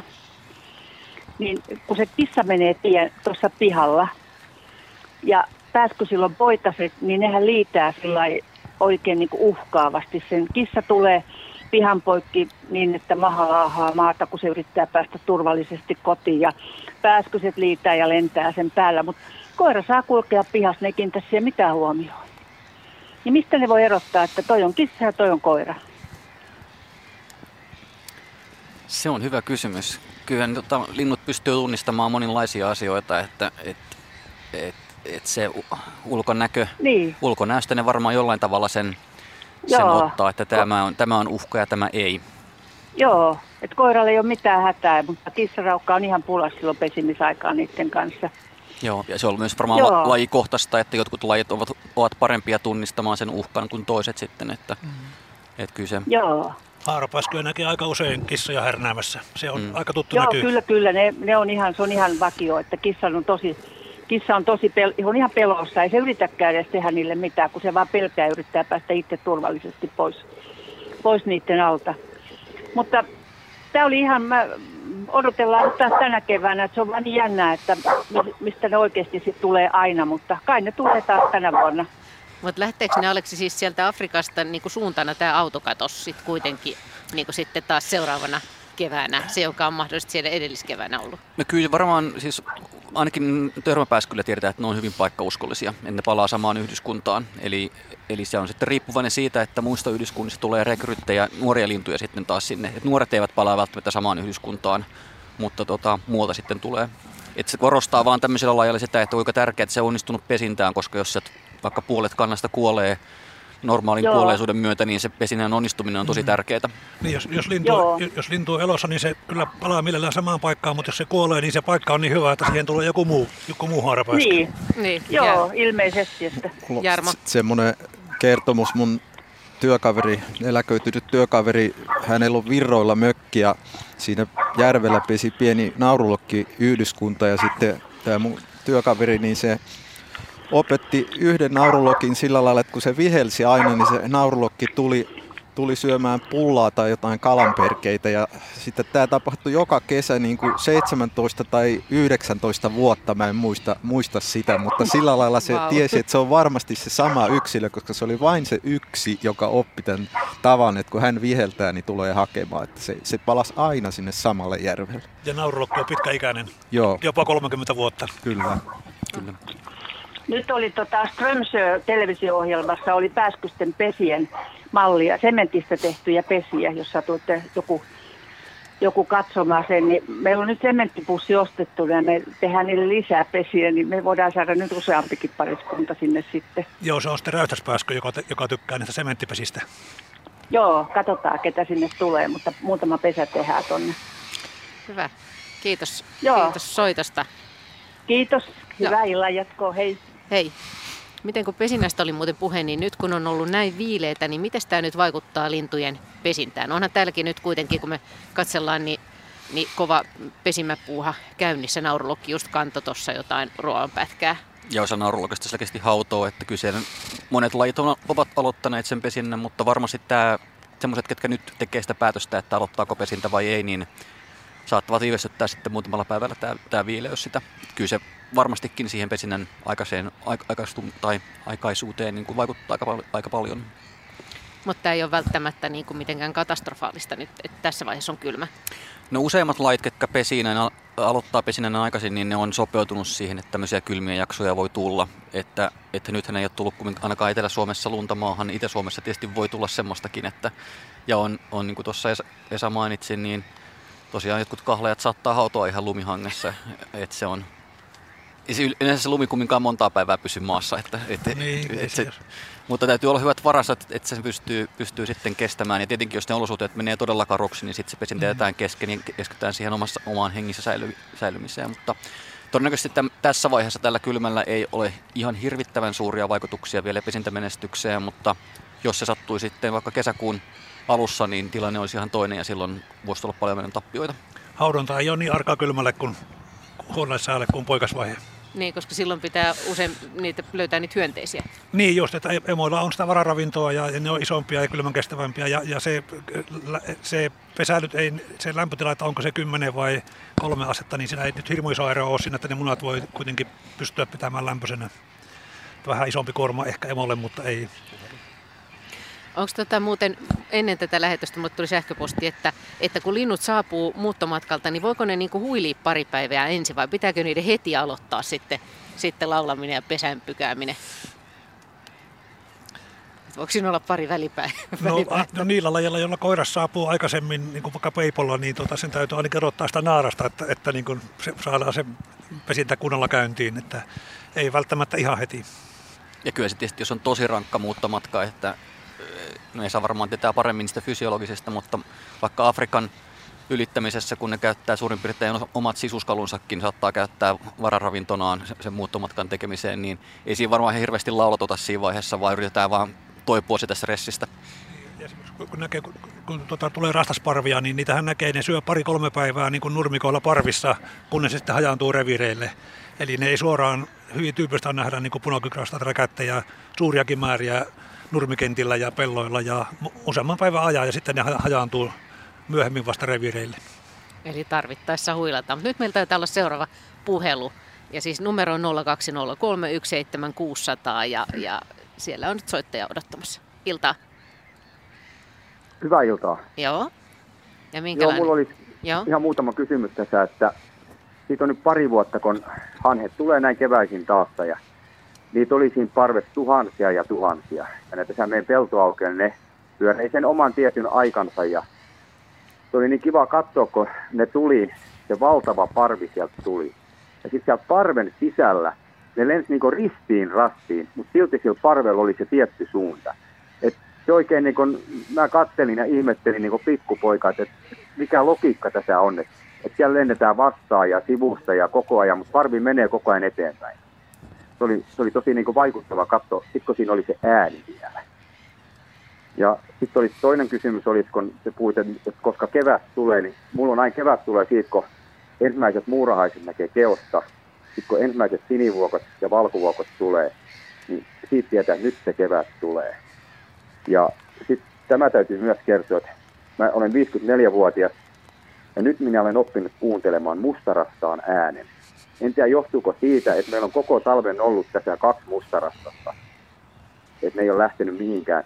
Et nyt mä olen oppinut kaunis lauluääni, varsinkin ilta kymmenen aikaan ja aamu viiden aikaan, kun menee navetaan, niin se on kuulunut tosi hyvin tuohon 12.4. saakka, kun silloin tuli räkättirastaa iltana. Et sen jälkeen se mustarastaan ääni ei ole niin hyvin enää kuulunut. Ja mm. sitten, missä niin on ihmislapsi onnistunut Keijo, niin siinä, että kun se oma kottarainen aina tulee keväisin. Tämä on nyt kolmas kevät, kun se on tullut. Ja mä pidän sitä sillä tavalla niin omana kottaraisen, kun siltä tulee aina se puavin luikerus. Se on semmoinen ihan muutaman sekunnin, mutta sen kuulee hyvin. Sitten mä päättelen, että se on sama kottarainen, vai voiko se olla sama kottarainen? mutta mä pidän sitä omakottaraisen. No niin, hyviä kysymyksiä. Tämmöiset kysymykset. Joo. Mites, jos lähdetään vaikka kottaraisesta liikkeelle? Esa samalla näytti, että siellä nokikana puuhailee jotakin, vai Joo. sä kattelit kiikarilla, että kantelee sinne pesäaineksia ehkä. joo, hauskan näköisesti. No mites, voiko olla sama kottarainen? Kottarainen, no ehkä se on tämmöinen pienikokoinen varpuslintu, niin varmaan maksimissaan ehkä semmoinen 6-7 vuotta saattaa edelleen, jos on hyvin onne, onnekas. Että tota, ei varmaan sen pidempään. Sitten se, tietysti ne talvehtii, talvehtii kottaraiset samalla alueella, missä myös kuoveja, kuoveja elelee, että tietenkin voi, voi napata sen myös talvehtimisalueelta sen, sen äänen, missä, missä sitten ja itsekin on kuullut tänä vuonna itse asiassa kottaraisen laulon, laulon kuovia, että ei se mitenkään poikkeuksellista ole, mutta, mutta tosiaan voi hyvin olla, että on sama yksilö tai sitten, tai sitten ei. Niin hyvä matkia kottarainen joka tapauksessa. Ja se on aika yleistä muuten, että sitten tulee, ilmoitetaan lintuhavaintoja keväällä, milloin on havaittu ensimmäiset yksilöt eri lajeista. Sitten tulee hirmo aikaisin maaliskuussa joku ilmoittaa aina sen kuovin ja mitä, mitä todennäköisimmin se on ollut matkiva kottarainen. Joo. Mutta miten soittajan se ensimmäinen kysymys siitä parvesta, jossa, jossa linnut lensi? Niin, sit, niitähän semmoisia parvia, missä tapahtuu tämmöisiä muutoksia, valtavia kottaraisparvia ja kahlajaparvia, että kun ne kääntyy yhtä aikaa, että lentävät ristiirasti ja Roomassahan on että niitä, jotka tekevät valtavia semmoisia pilviä sinne, niin että kuka niitä johtaa. Mutta sitä on tutkittu, niin se- perustuu siihen, että jokainen lintu reagoi lähempään lintuun tietyllä tavalla ja siitä syntyy ne kuviot. Se voi näyttää, että miksi ne ei törmää tai miten tuossa näin käy, mutta muutamaa simppeliä sääntöä seuraamalla, niin se parvi saa aikaan semmoisen ilmiön ja ne on aika vaikuttavia monesti. No puhutaan tässä välissä nyt ennen seuraava soittajani vähän tästä muuton fysiologiasta, että tota, ää, mitä, pitääkö lintujen tankata sitä muuttomatkaa varten ja miten, miten nopeasti ne voi lentää, miten korkealla ne voi lentää. Ihmiset, tämmöiset tietenkin aina kiinnostaa nämä tämmöiset ennätykset. Pitääkö niiden pysähtyä juomaan välillä tai syömään? No joo, siinä on se, että, että, että jos, on, jos on iso lintu, niin, niin sen tarvitsee syödä harvemmin, koska se sama rasvaprosentti ri- riittää pitempään. Laskettiin kerran tuossa, että jos huuhkaja, joka ei muuta, niin jos sillä on 5 prosenttia rasvaa ja vihervarpunen, jolla on, jolla on myös 5 prosenttia rasvaa, niin vihervarpunen pärjää se rasvalla yhden yön, huuhkaja kaksi viikkoa. Eli tuommoinen iso petolintu niin voi muuttaa monina päivinä peräkkäin saamatta saalista, ei ole ongelma. Mutta kuten tuossa puhuttiin aiemmin, niin pajulinnon täytyy joka päivä sen yömuuton jälkeen pysähtyä syömään. Ja jos se tankkaaminen ei onnistu, niin sitten pitää jättää se yömuutto väliin ja, ja sitten tuota, jatkaa taas sitten kun... Ja, ja, ja toki sitten on tämmöisiä kahloja, jotka, jotka tankkaa sen koko muuttomatkan yhdellä kertaa. Tässä jo puhuttiinkin tästä maailmanennätys punakuirista, joka muuttaa Alaskaasta Uuteen-Seelantiin, lentää kahdeksan päivää ja laihtuu niin kuin puoleen ja kuluttaa sitten osan sisäelimistäänkin ja antaa myös lihasten surkastua, koska kun lintu kevenee puolella, niin, niin riittää vähäisemmätkin lihakset. Eikö tämä ollut aika vastikään tämä tieto tullut, että näin mieletön muuttomatka? No joo, muutama vuosi sitten nyt on tullut vielä lisää, lisää evidenssiä, mutta tämä on aika uusi tieto.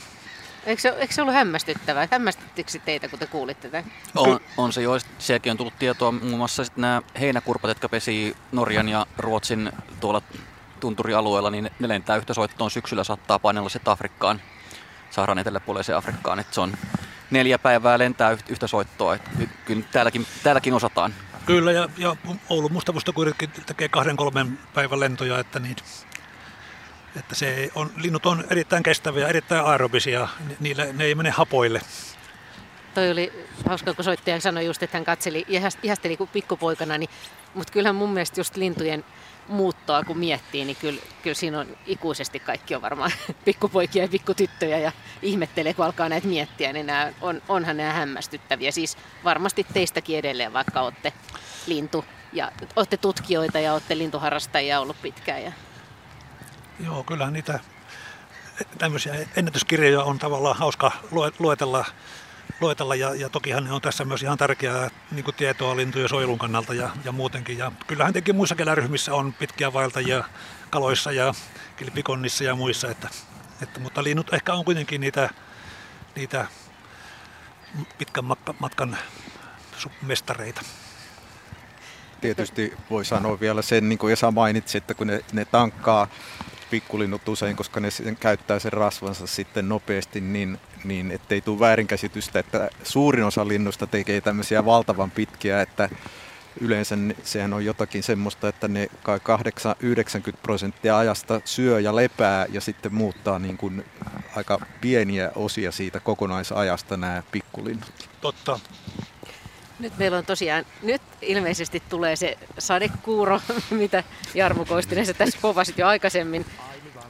Eli se tulee täältä meidän, meidän päälle, mutta tämä oli lyhyt aika, niin se oli ilmeisesti se toi, to, luoduttava tieto tässä. Ei se mitään täällä Suomenojalla Espoossa. Joka tapauksessa suurta muuttolintuiltaa tehdään ja, ja tänne voi soittaa ja kysyä muuttolinnuista ja meillä onkin seuraava puhelu. Iltaa. Iltaa. Halo. Joo. Aili täällä. Joo. Ensinnäkin kiitos, kiitos hienosta illasta ja hienoista kyselyistä. Ja se, minkä takia mä soitin, oli tämmöinen, että mitäs nämä linnut, mistä ne variksetkaan tulee Virosta ja tuolta äh, läheltä, niin tulee, ei ne nyt yksittäin tule, mutta minkälaisia parvia ne kerää, kun niillä ei ole kilometrien ja kilometrien matkaa. Aa, niin, että, että tarvitaanko silti muutto, muuttoparvea, jos tulee lyhyen matkaa? Just. Kyllä, varmaan varikset voi muuttaa yksistäänkin, mutta kyllä niissä on usein tämmöisiä, tämmöisiä tota, löyhiä parviakin, missä sitten saattaa olla useita, useita lintuja. Ja, ja varikset ei tee kauhean pitkämatkan muuttajia, mutta kyllä pisimmät voi lentää aina tuonne Tanskaan, Etelä-Ruotsiin asti. Että, ja kaikki tietenkään ei lähde muutolla, mutta, mutta varis on... Mä pidin on... sitä lyhyenä matkana. Joo. Joo, kerro Joo, että et ei, ei välttämättä kyllä yksinkin pystytään suunnistamaan, mutta monet linnut tykkää lentää parvissa, koska se on turvallisempaa ja aerodynaamisesti se on tehokkaampaa myös, myös sillä lailla, mutta yksinkin pärjätään. Oulun mustavarikit saapuu kyllä aina, se pääjoukko saapuu yhtenä parvena. Joo. Joo. No missä ne on talvessa? Niitähän on nyt täällä aika paljon. No mustavarikset muuttaa varmaan suurin piirtein yhtä kauaksi kuin variksetkin, että tuohon, tuohon Aa, joo, it, it, Itämeren Viro, piiriin. Joo, Virossakin niitä voi olla. Sitten tietysti niin ne linnut pitää niin kuin varsinkin tämmöiset esimerkiksi varikset justi on tämmöisiä pesimättömiä nuorisojengejä, että ne ei enää sitten välttämättä tarvi edes muuttaa, tai niistäkin varmaan osaa muuttaa, mutta sitten kun ne vaan siirtyilee paikasta toiseen, niin kuin ruokapaikasta yhteen, niin ne on usein silloinkin parvessa, että, että se voi olla todella lyhyt se matka, mutta ne silti pitää siitä parvena oleskelemisesta. Eli on tosi sosiaalisia niin, lintuja niin kuin naakatkin. Kyllä. Hyvä. No niin, oikein paljon kiitoksia. Tosi hieno ilta. kiitos, kiitos. Kyllä. Kiitos, hei, kiitos. Hei. Täällä koko, koko rivistö hymyilee iloisena. Mites muuten, kun me katsellaan tässä nyt näitä ylilentäviä naurulokkeja, esimerkiksi tässä ihan meidän lähellä kaartelee naurulokki, niin mites lintujen siivistä. Mitä nyt voi päätellä lintujen siivistä siitä, että minkälaisia muuttajia ne on tai minkälaisia tuulia ne käyttää hyväkseen? Esimerkiksi nyt vaikka tästä naurulokista. No, naurulokki on semmoinen, just semmoinen peruslintu, että sillä on sen verran pitkä siipi, että se on hyvä, li, hyvä niin matkalentäjä, mutta se pystyy myös kaartelemaan nosteissa. Aika usein näkee tuolla Oulukiseudulla samassa nosteissa niin piekanoita ja, ja sitten naurulokkeja ja muitakin lintuja, mutta naurulokki osaa sekä tämän liitelyn että, että tämän matkalennon. Sitten se on tämmöinen oikein sirppisiipinen, niin kuin tervapääsky, niin se tarkoittaa pitkän matkan nopea lentäjä. Ja taas harakka on tämmöinen lyhyen matkan pyrähtäjä, joka tekee äkkimutkia. Että siivi, siiven muoto kertoo paljon ja sitten se siiven pinta-ala siihen linnun massaan on semmoinen siipikuorma, joka myös sitten kertoo siitä. Tämä äsken mainittu kaakkuri on tämmöinen nopea suoraviivan lentäjä, joka ei kykene kovin, kovin nopeisiin mutkiin, niin sillä on suuri siipikuorma, eli paljon grammoja per siipi pinta-ala. Ja varmaan valtaosa, ellei kaikki tuommoiset vesilinnut on, on, on tämmöisiä hyvin teräväsiipisiä, mikä on sitten sopeuma siihen, että pystyy lentämään pitempiä matkoja myös.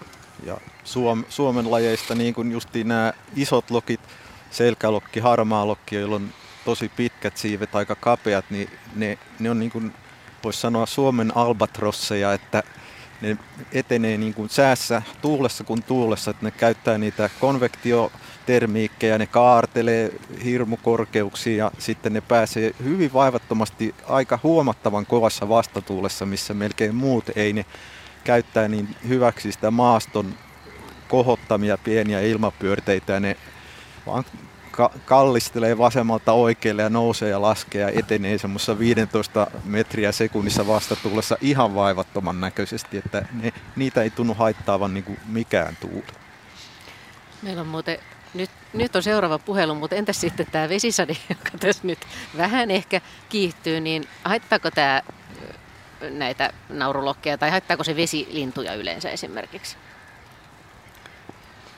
No vesilintuja ei varmaan niin paljon tosiaan, koska ne on sopeutunut siihen vesi, vesiolosuhteisiin ja ne on rasvottaneet niiden, niiden höyhenpeitteen ja sulat sillä lailla, että ne ei, eivät kastu ainakaan ihan helposti. Mutta kyllä se sitten taas monille maalinnuille se sade voi olla, olla tosiaan ongelma ja silloin joko muutto keskeytetään tai, tai sitten se kulkee hyvin, hyvin tota, matalalla, jolloin, jolloin tavallaan se riski, riski sitten kastumiseen ehkä on vähän, vähän vähäisempi, mutta yleensä se sade johtaa siihen, että muutto keskeytyy näillä maalinnuilla. Tulee tiputuskeli ja lintuja Näinpä. havaitaan. Joo. Hyvä. Ja sitten se, mä luulen, että pikkusen niin ehkä voidaan liioitella sitä sateen merkitystä, että sitä on sen verran hankala havaita, mutta usein kun on sadealue, niin sitten pilven alaraja putoaa hyvin alas ja näkyvyys menee todella huonoksi. Että se saattaa joskus semmoisessa heikonpuoleisessa sateessa todennäköisesti se huono näkyvyys olla se oikea syy, miksi ne keskeytti muuton, eikä niinkään se sade. Sitten seuraava puhelu, Iltaa. Iltaa. Iltaa. Joo, ja minkälainen kysymys on mielessä? Joo, tota, mä ihmettelin sitä, että, että tuota, miksi ne, mikä, minkälainen evoluutiokuvio on johtanut siihen, että linnut muuttaa Suomeen. Hyvä, hyvä kysymys. Peruskysymys, joo. Risto äh, ky- kysyy siis, on, on ihan perusasioiden äärellä. Ja mistä tämä kysymys tuli mieleen?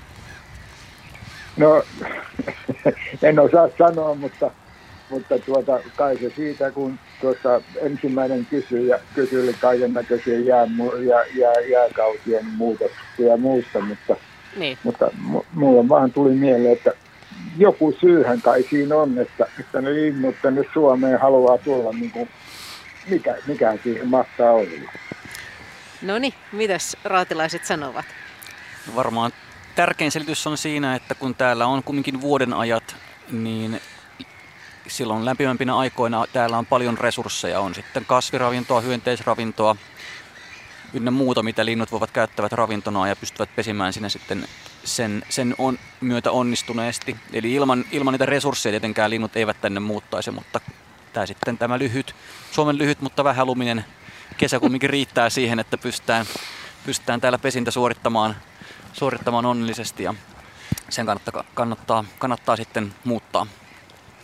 Joo, ja arktisilla alueilla on, on vaikka siellä kesä on lyhyt, niin erittäin voimakas ravintopiikki ja sinnekin kannattaa muuttaa sitten hyvinkin kaukaa, kaukaa tuota, niin, syömään. Ja sehän tosiaan liittyy tähän vuoden aikaisuuteen. Jos ajatellaan vaikka Australia, jossa, jossa asuin taanoin, niin eihän siellä oikeastaan ole semmoista, sinne toki muuttaa lintuja Aasiasta, muun muassa meikäläisiä kahlaajia tai samoja lajeja, mutta siellä linnut liikehtii ennen kaikkea sen sateen, sateen perässä.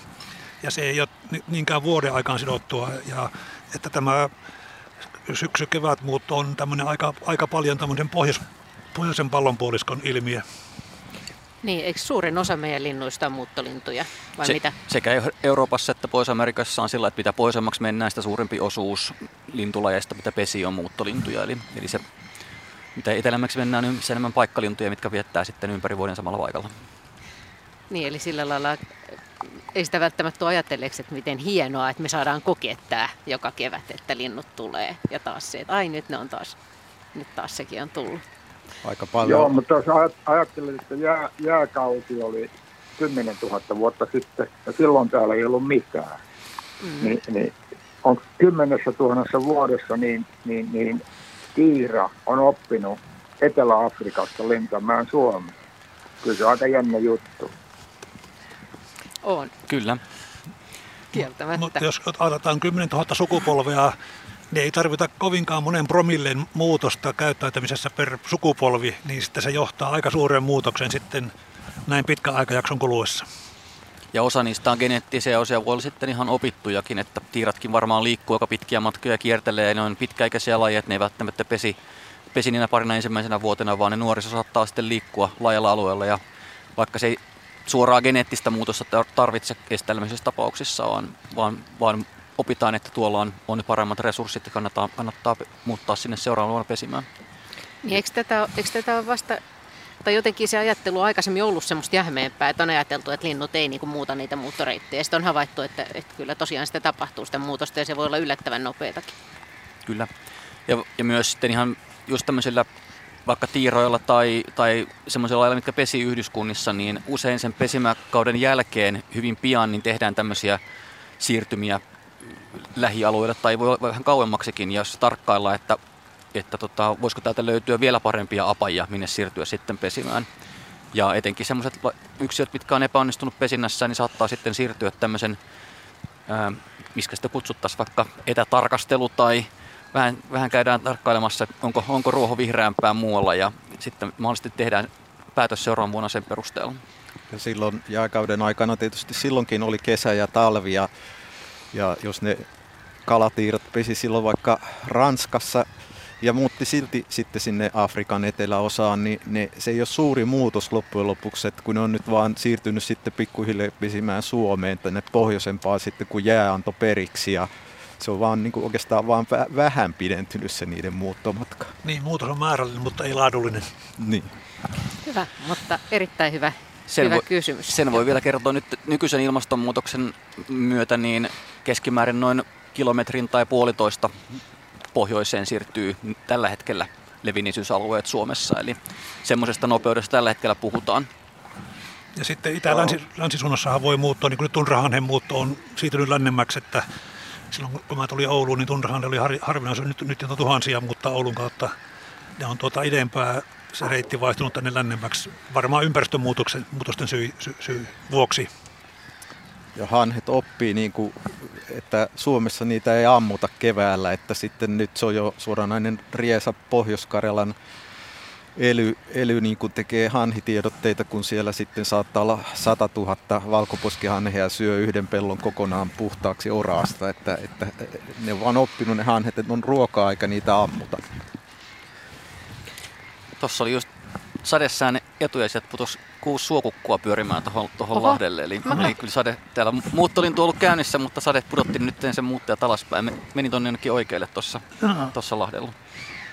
No, joo, hienoja, hienoja vastauksia ja, ja, ja ostan ne kaikki. Ja, Kiitos. Ja, tota, lopetetaan tähän, mutta sano, haluaisin vielä lopuksi sanoa, että, että tämä ilmastonmuutos tulee nyt näyttämään, että pystyykö luonto seuraamaan meitä vai tai ilmastonmuutosta vai kuinka tässä loppujen lopuksi käy. Kiitoksia, hienoja vastauksia. Kiitos. No niin, otetaanko ilmastonmuutoksesta vielä kiinni, että miten joustavasti linnut siihen suhta pystyy sopeutumaan?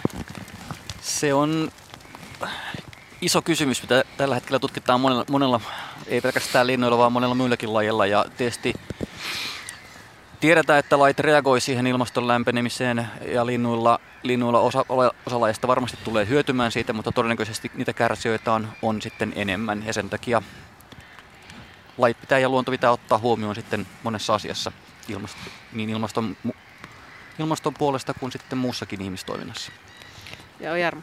Ja sitten siinä niin kuin on vaikea usein erottaa sitten, että mikä on sen ilmastonmuutoksen syy ja mikä on ympäristönmuutoksen syy. Eli, eli hävitetään esimerkiksi Brasiliassa sademetsää ihan tolkuttomasti ja se on kauttaaltaan koko maailmassa, niin kerta kaikkiaan ihmisiä on liikaa, niin ruoantuotanto ja monen muun asian takia niin luontoa hävitetään ihan massiivisesti, että, että sitten jos joku lintu häviää, niin se ei aina ole niin suoraviivasti juuri se ilmastonmuutos, vaan se on kerta kaikkiaan ympäristön tuhoamisen tai muuttumisen syy. Esimerkiksi muuttolintujen muuttomatkalla nämä levähdyspaikat, niin jos niitä ei ole, niin se tietenkin vaikeuttaa sitä muuton sujumista.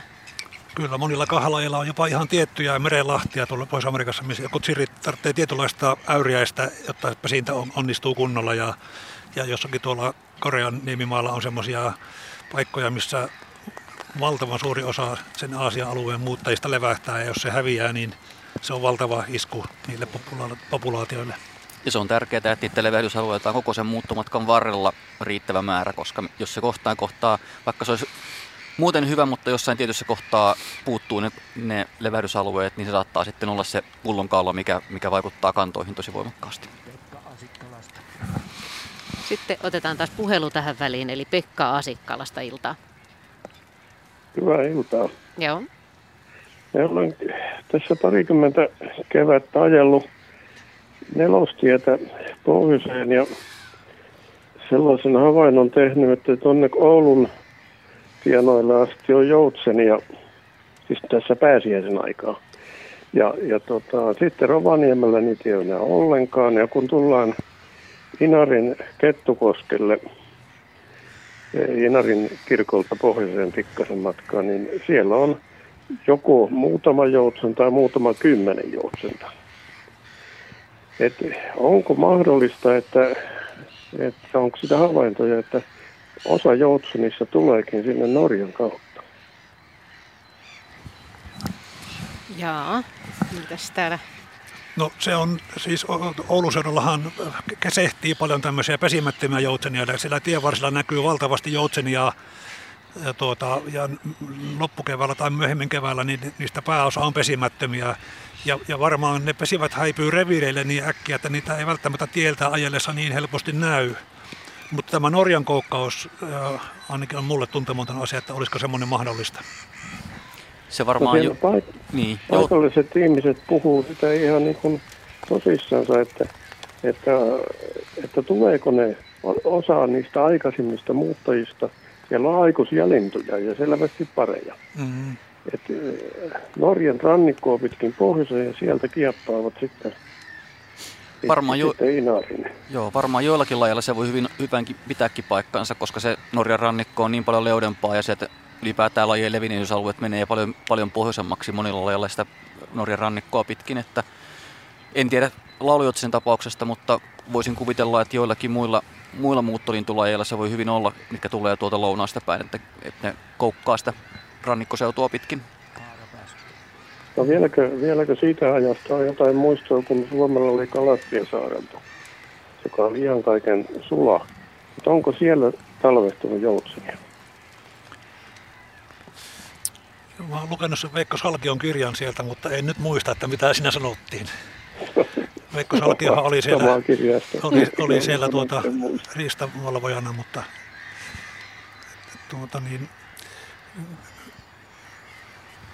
en, en sitten ole varma, että miten hyvin Norjan rannikko sopeutuu levähdysalueeksi. Sopeutuu varmasti, siellä on peltoalueita, ja joutselta nykyään laituntaa pellolla hyvinkin paljon. Sekin on varsin uusi ilmiö, että, että silloin 70-luvulla niin, niin, niin se oli aika harvinaista. Ja nyt, nyt valtavia joutsenparvia näkee pellolla, niin just nelostien varrella ihan siis satojen parvia.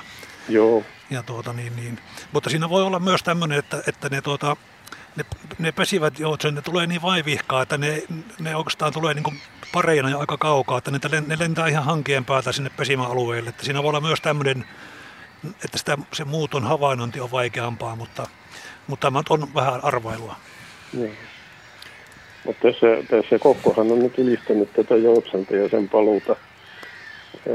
Mulla on semmoinen henkilökohtainen havainto 50-luvun lopulta, Porin Yyteristä, jolloin, jolloin Kokko tätä työtänsä teki, eikä Suomessa ollut juuri joutsenia. Niin siellä oli syysmuuton aikaan 1500 joutsinta. Ja tämä on, mä olen niin kuin sitä niin varma, että kyllä ne tuolla Itä-Suomessa on talvehtinut. Ei ehkä Suomen alueella, mutta Ää, anteeksi, pesin. Ne niin, ovat sieltä sitten. Pesinyt joo. Joo.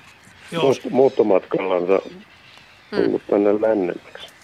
Kyllä joo, silloin, silloin Joutsenin aallonpohja aikana niin, niin pesiviä joutsenia Suomessa oli vähän, mutta kyllähän joutsenia muuten nähtiin muuttomatkalla. Varmaan, nimenomaan. varmaan Vene, Venäjän kantaa osittain ollut, että sitten, sitten ainakin. No sitä Venäjän kantaahan ne on ollut tietenkin. Eihän tässä lähialueella missään 1500 joutsenta ole pesimäkauden jälkeen. Hyvä. Kiitokset. Tämä, tämä hypoteesi varmaan Joo. pitäisi tutkia, että tuleeko niin. Norjan kautta. Semmoinen, Jätämme semmoinen havainto vielä, joka on, on niin. näkijän kertomus. Mies tuli Utsjoelta etelään. Hänen ohitteensa lensi yksinäinen joutsen. Ja kun hän tuli, tuli tota Kettokoskesta yli, niin Kettokosken alla oli yksi yksinäinen joutsen. Mennessänsä hän ei siinä nähnyt yhtään. No tämä on nyt yksi havainto, joka mm. ei ole kovin merkittävä, mutta viittaa siihen. Niitä tuli, tuli sieltä pohjoisen kautta. Ja. Niin. Aivan. Utsioin tietä pitkin se oli lentänyt, jos oli se. Mutta siellä oli semmoinen vakituinen yksinäinen joutsen. Niin kuin sille käy, kun se puolisonsa menettää. Joo. Mutta hyvää Kiitokset. Homma ei selvinnyt, mutta vihjeet homma, homma ei tähän selvinnyt, mm. mutta ei, ei se aina lintu, linnusta kun puhutaan, niin ei se aina, aina selviä. Jää ko- korvan taakse muhimaan. Jää korvan taakse muhimaan ja joo, jatkaa sitten ehkä seuraa. Täällä tosiaan Suomenojalla Espoossa ollaan muuttolintuiltaa vietetään. Ja tässä on kyllä näkynyt koko ajan. Te olette vähän katsellut enempi tonne, tonne vesialtaalle päin, niin mitä, mitäs lintuja te olette siellä näky, nähnyt? No, aiemmin mainittujen lisäksi ainakin tukkasotka ja kyhmyjoutsen ja Joo. telkkä. Ja, ja punasotka ui mun mielestä tuolla Joo, jossakin. punasotka oli kanssa. Joo. Äärimmäisen uhallinen punasotka, niin täälläkin pesi runsaasti. Niin. Täällä pesi yllättäen sitten runsaasti Joo. tämmöisellä paikalla. Minkä takia se punasotka on uhanalainen? Sitä ei tarkkaan tietä, minkä takia se on vähentynyt niin voimakkaasti, mutta Suomi ei ole ainoa maa, missä se on vähentynyt, mutta täällä se on tosi voimakkaasti Suomessa vähentynyt ja, ja tuota, pärjää tämmöisillä kosteikoilla, missä naurulokkia vielä on. Et se pesi naurulokki yhdyskunnan suojassa ja se on varmaan, naurulokki on tämmöinen avainlaji, minkä, minkä on tärkeää, että saataisiin saatais niitä yhdyskuntia pysymään paikallaan ja sitä kautta vesinut turvallisesti pesimään niiden suojassa. Västeräkki lensi tuossa äsken, äsken ihan meidän ohitse ja, ja Lapaso, Lapasorsaa just katselen tuolla, joka on myös kyllä komeen näköinen näkyy tämmöisessä raikkaassakin se kevät-illassa. Toinen asia tuossa, kun nyt kyhmyjoutsen ui, niin naurulokit osa syöksyy sitä kohti niin kuin se jotenkin häiritsisi niitä, että en, en tiedä, voiko kyhmyjoutsen aiheuttaa jotain harmia naurulokeille. Vähän siltä näyttää, että kimalainen muuten kanssa lentelee tässä. Että kyllä täällä nyt selvästi on kevään merkkejä ilmassa, vaikka ei ehkä, ehkä ihan sään puolesta siltä vaikutakaan. Nyt, nyt on seuraavan puhelun aika iltaa. Joo, Kai Blauberg, hyvää iltaa Ilta. Helsingistä. Joo. Tuota, mä haluaisin aloittaa ensiksi tämmöisellä pienellä niin kuin kertomuksella. Tämä liittyy rengastushavaintoon, jonka mä tein niin tuota aprillipäivänä tuolla Kantahänmeessä Tuuloksessa. Mä, mä havaitsin, tein havainnon tämmöisestä kurkkipariskunnasta, joka, joka, niin tuota, josta toinen puoliso oli, oli rengastettu. Ja, ja tuota, tämän valokuvan rengastuksen rengas, tästä kurjesta niin laitoin tuonne rengastustoimistoon ja, ja sitten vähän aikaa myöhemmin sain siitä tämän löytökirjeen. Ja, ja tuota, sitten tämä rupesi menemään mielenkiintoiseksi, koska tässä löytökirjeessä ää, mainitaan, että tämä, tämä kurjen löytöpaikka on noin 14 kilometriä siitä, missä tämä kurki oli kahdeksan vuotta sitten niin tuota, rengaste. Ja, ja tuota, mun kysymys tässä nyt on, on niin tuota, se, se niin tuota, että kuinka, tai siis nyt tähän on todettu se, että niin tämä kurki on hyvin niin tuota, syntymäpaikka uskollinen, mutta mutta niin tota, käykö se sitten esimerkiksi oman puolisonsa syntymäpaikalla, esimerkiksi välivuosina? tai tulevatko he melkein joka vuosi tänne, tänne niin tuota, kantahämeessä? Tästä ei varmaan ihan tarkkaa tietoa ole, mutta tämä on hyvin mielenkiintoinen tämä rengastuksen löytökirja. Ajattelin, kumpi päättää, että kumman kotiin mennään vai kumman syntypaikoille? Joo. Niin. Se on hyvä kysymys. En nyt osaa kur- tarkkaan kurjen osalta sanoa, mutta tietysti yleensä, yleensä linnut eivät täysin samaan paikkaan sinne täysin omaan, omaan synnyin kotiinsa niin kuin saavu pesimään, mutta, mutta hyvin lähelle sitä tietenkin voi, voi tulla. Ja hmm. varmasti kurki on pitkäikäinen laji, eli nehän eivät pesi, pesi heti kaksivuotiaana, niin siinä varmasti, varmasti katsellaan sitten pari vuoden ajan, kun, kun, ennen kuin tullaan suukypsäksi, että mikä se oli sitten semmoinen sopiva paikka, mikä olisi vielä vapaana, koska kurki, kurki on asuttaa aika monia paikkoja tällä hetkellä jo Etelä-Suomessa, että löytyy se semmoinen sopiva sopiva tota, oma reviiri. Niin varmaan tämän, tämän tyyppistä pähkäilyä siellä on tehty ja sitten se on löytynyt sieltä, oliko se nyt 17 kilometriä synnyinpaikasta. Mm. Joo, kyllä vaan. Ja, ja, ja tuota, edellisen kerranhan tämä kurki oli tavattu kolme vuotta sitten tuolla Etelä-Unkarissa. Eli tämä, tämä on niin pystyy näkemään, että mitä, mitä näiden rengastustietojen avulla pystytään niin kuin samaan päivänvaloon. Mutta äärimmäisen mielenkiintoinen mun, mun mielestä. On, on kyllä, ja kurki on pitkäikäinen laji, niin siitä voi tulla vielä monta monta vuotta tietoja, tietoja niitä luetaan niitä renkaita ympäri, ympäri Eurooppaa. Et itse olen lukenut kerran, kerran tämmöisen kurjen värirengaskombinaation 2006 Kouvolassa ja siitä tuli tänä vuonna edelleen, edelleen löytö. Se oli kaksi vuotta aikaisemmin, eli 2004 oli rengasettu ja nyt sitä oli taas, oliko se Espanjassa, se rengas luettu melkein vuosittain, että hauskaa tämmöistä tietoa kertyy, kertyy siitä, että vaikka sen yhden kerran itse on lukenut, niin se, se kirja aina tulee sähköpostitse ja tulee tietoa, että taas se, taas se sama lintu on havaittu jossain toisessa paikassa. Että niin, sullekin tulee, Tulle, se, tulee, tulee se fiilis aina, että oi just tämä, se jonka mäkin silloin näin. Kyllä. Joo. Joo, kannattaa ilmoittaa, jos pystyy renkaat lukemaan, saa tämmöisiä hienoja elämyksiä ja kokemuksia Joo. ja tietoa lintujen liikkeistä. Ja. Mm. Tuosta... Miten, miten on, saanko, saanko minä sitten mahdollisen seurantaa havainnon sitten, jos jossain vaiheessa tietoon? Mä en tarkkaan tiedä, miten se toimii, mutta jos sähköpostilla se menee, niin uskoisin, että se tulee ihan rutiininomaisesti. Ainakin kaikille rengastajille tulee, tulee tieto siitä, jos aina jokaisesta mm. uudesta tapaamiskerrasta. No, okei. Okay. Kiitoksia oikein paljon ja tästä hienosta illasta myös.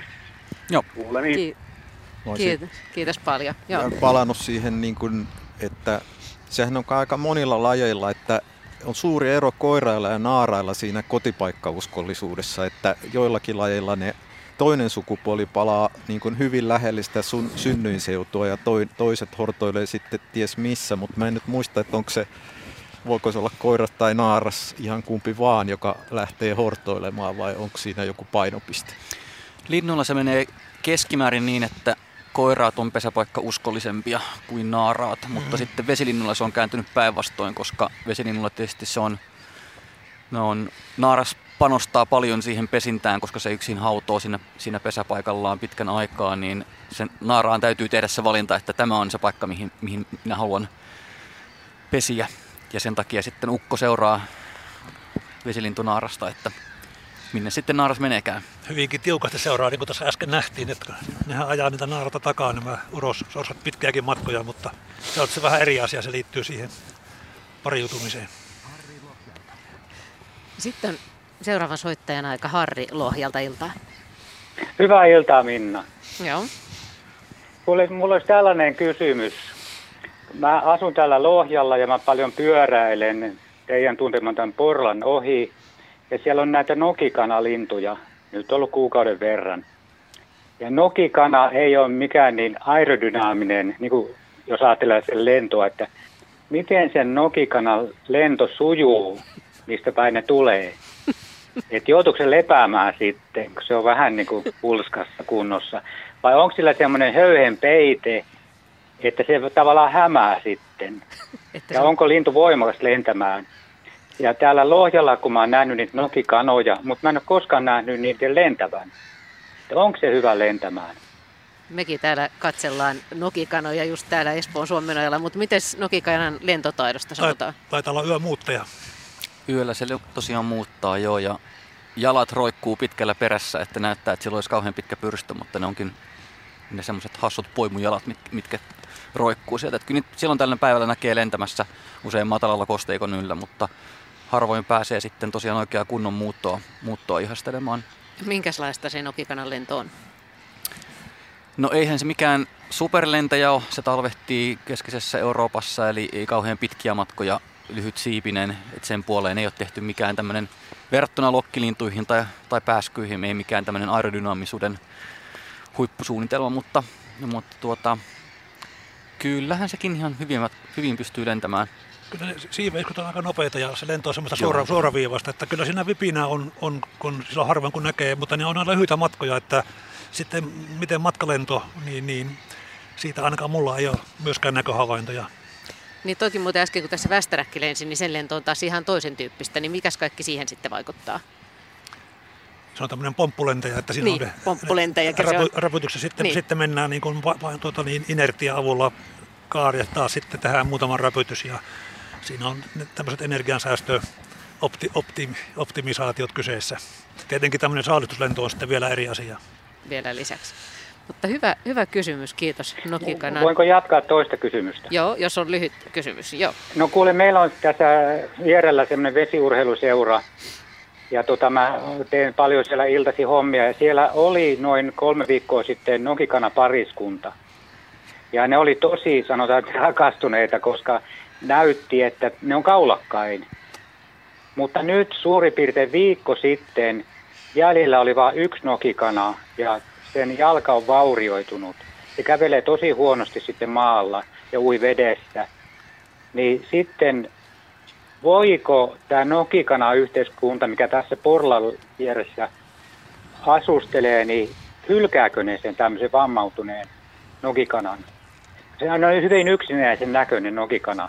Ja se käy siellä rannassa syömästä nurmikkoa. Ja se on aika kesy muuten, että se on mielenkiintoinen asia, että hylkääkö ne sen vaurioituneen nokikanan. No mitäs, mitäs sanotte?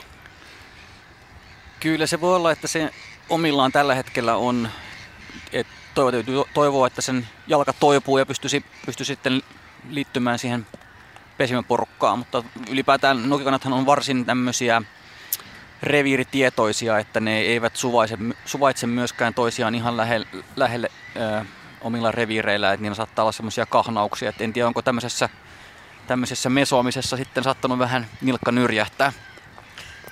Toivotaan Nokikanalle parempaa joo, jatkoa joo, kumminkin. Kiitoksia. Kiitos, ja kiitos. mukavaa iltaa ja kiitoksia ohjelmasta. Kiitos paljon. Kiitos paljon. Ja hyvää vointia. Moi moi. Meillä on tota, mm, Sade on tauonnut, lähetys alkaa olla loppupuolellansa täällä, mutta, mutta on täällä vielä tämmöistä kevään tuntoa. Mites Jarmo Koistinen, meidän pitää vielä puhua siitä, että mitä tästä eteenpäin. Nimittäin nyt on tosiaan ollut vähän huonoja säitä, tai ainakin semmoisia säitä, jotka on hillinnyt tätä lintujen kevätmuuttoa. Mitäs kun sä katsot eteenpäin, niin mitä tulee tapahtumaan ja milloin, jos nyt haluaa niin tarttua keväästä kiinni ja päästä muuttolintujen rytmiin, niin milloin kannattaa olla, olla liikkeellä? No tässä on tosi hyvä tilanne nyt, koska voisi sanoa, että tänään on ehkä Etelä-Suomen pahin päivä. Kun mä kutsuin ja, teet tänne. Ja, Joo. ja tota, huomenna ja ylihuomenna on sitten Keski- ja Pohjois-Suomessa ihan pahin, koska sieltä tulee huomenna vielä uusi matalapaine etelästä, jonka sade muuttuu rännäksi ja lumeksi tuolla Keski- ja Pohjois-Suomessa ja sitä voi tulla aika paljon. Eli, eli siellä voi olla niin kuin ylihuomenna ihan takatalvitunnelma ja, ja se on vähän ankea tietysti linnuille. Mutta sitten tapahtuu suuri muutos, eli tämä vihdoinkin nyt loppuu tämä kylmä jakso ja tuossa heti viikonlopun jälkeen näyttää siltä, että tulee etelästä hyvin lämmin virtaus ja se suorastaan niin kuin räjäyttää tämän muuttolintupankin, että, että ensi viikon maanantaista alkaen suunnilleen niin tulee ihan hirmuisia muuttoja sitten ja, ja muutenkin mukavammat olot, koska lämpötila voi nousta sisämaassa jonnekin 15-20 asteen tienoille ja, ja sellaisessa jossa on mukava katsellakin lintuja ja niitä tulee sitten tosi paljon, että niin kuin tässä alussa puhuttiin, että kun nyt ei juuri ole kirjosieppoja, niin sitten ne varmasti ryntäävät. No mitä muuta? Mitä on odotettavissa ja mihin kannattaa mennä, jos nyt tällä hetkellä vasta lähetyksen kuultua innostuu lintujen kevätmuutosta? No niin kuin alussa oli puhetta, niin lähiluonto ei tarvitse mennä minnekään kovin ihmeellisille paikoille, että, että ne tavallaan metsät täyttyvät näistä hyönteissuojalinnuista, Afrikan muuttajista, että ihan tavalliset pihapuistot ja, ja rannat ja, ja tietysti monenpuolinen ympäristö, niin kuin jos on vesistöä ja metsää ja peltoa, niin sitten se lajikoostumus on tietysti suuri, mutta ihan, ihan pikkupaikka omalla pihallakin riittää monen linnun näkemiseen. Ja näkyvää muuttoa, pikkusen joku nyppylä, mistä näkee vähän taivaanrantaa, niin voi näkyvää muuttoa seurata. Voi vaatia kyllä optiikkaa, mutta niin, niin, niin aina voi jotain lentää ihan läheltäkin. Ja aina kannattaa mennä retkelle, kun vaan suikin mahdollista. Kevät on, kevät on lyhyt ja niin. kaikki kannattaa käyttää.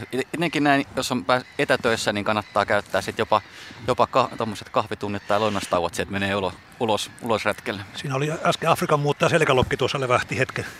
Loistavaa. Siihen on hyvä päättää nyt tämä suuri muuttolintuilta, jota ollaan tosiaan täällä Espoon Suomenojalla ojalla vietetty. Hienoja kysymyksiä, kiitos paljon. Kiitos kaikille, jotka olitte mukana. Ja mä, tämän, tämän takia tämä oli hyvä kutsua teidät tänne, koska aina kannattaa lähteä retkelle.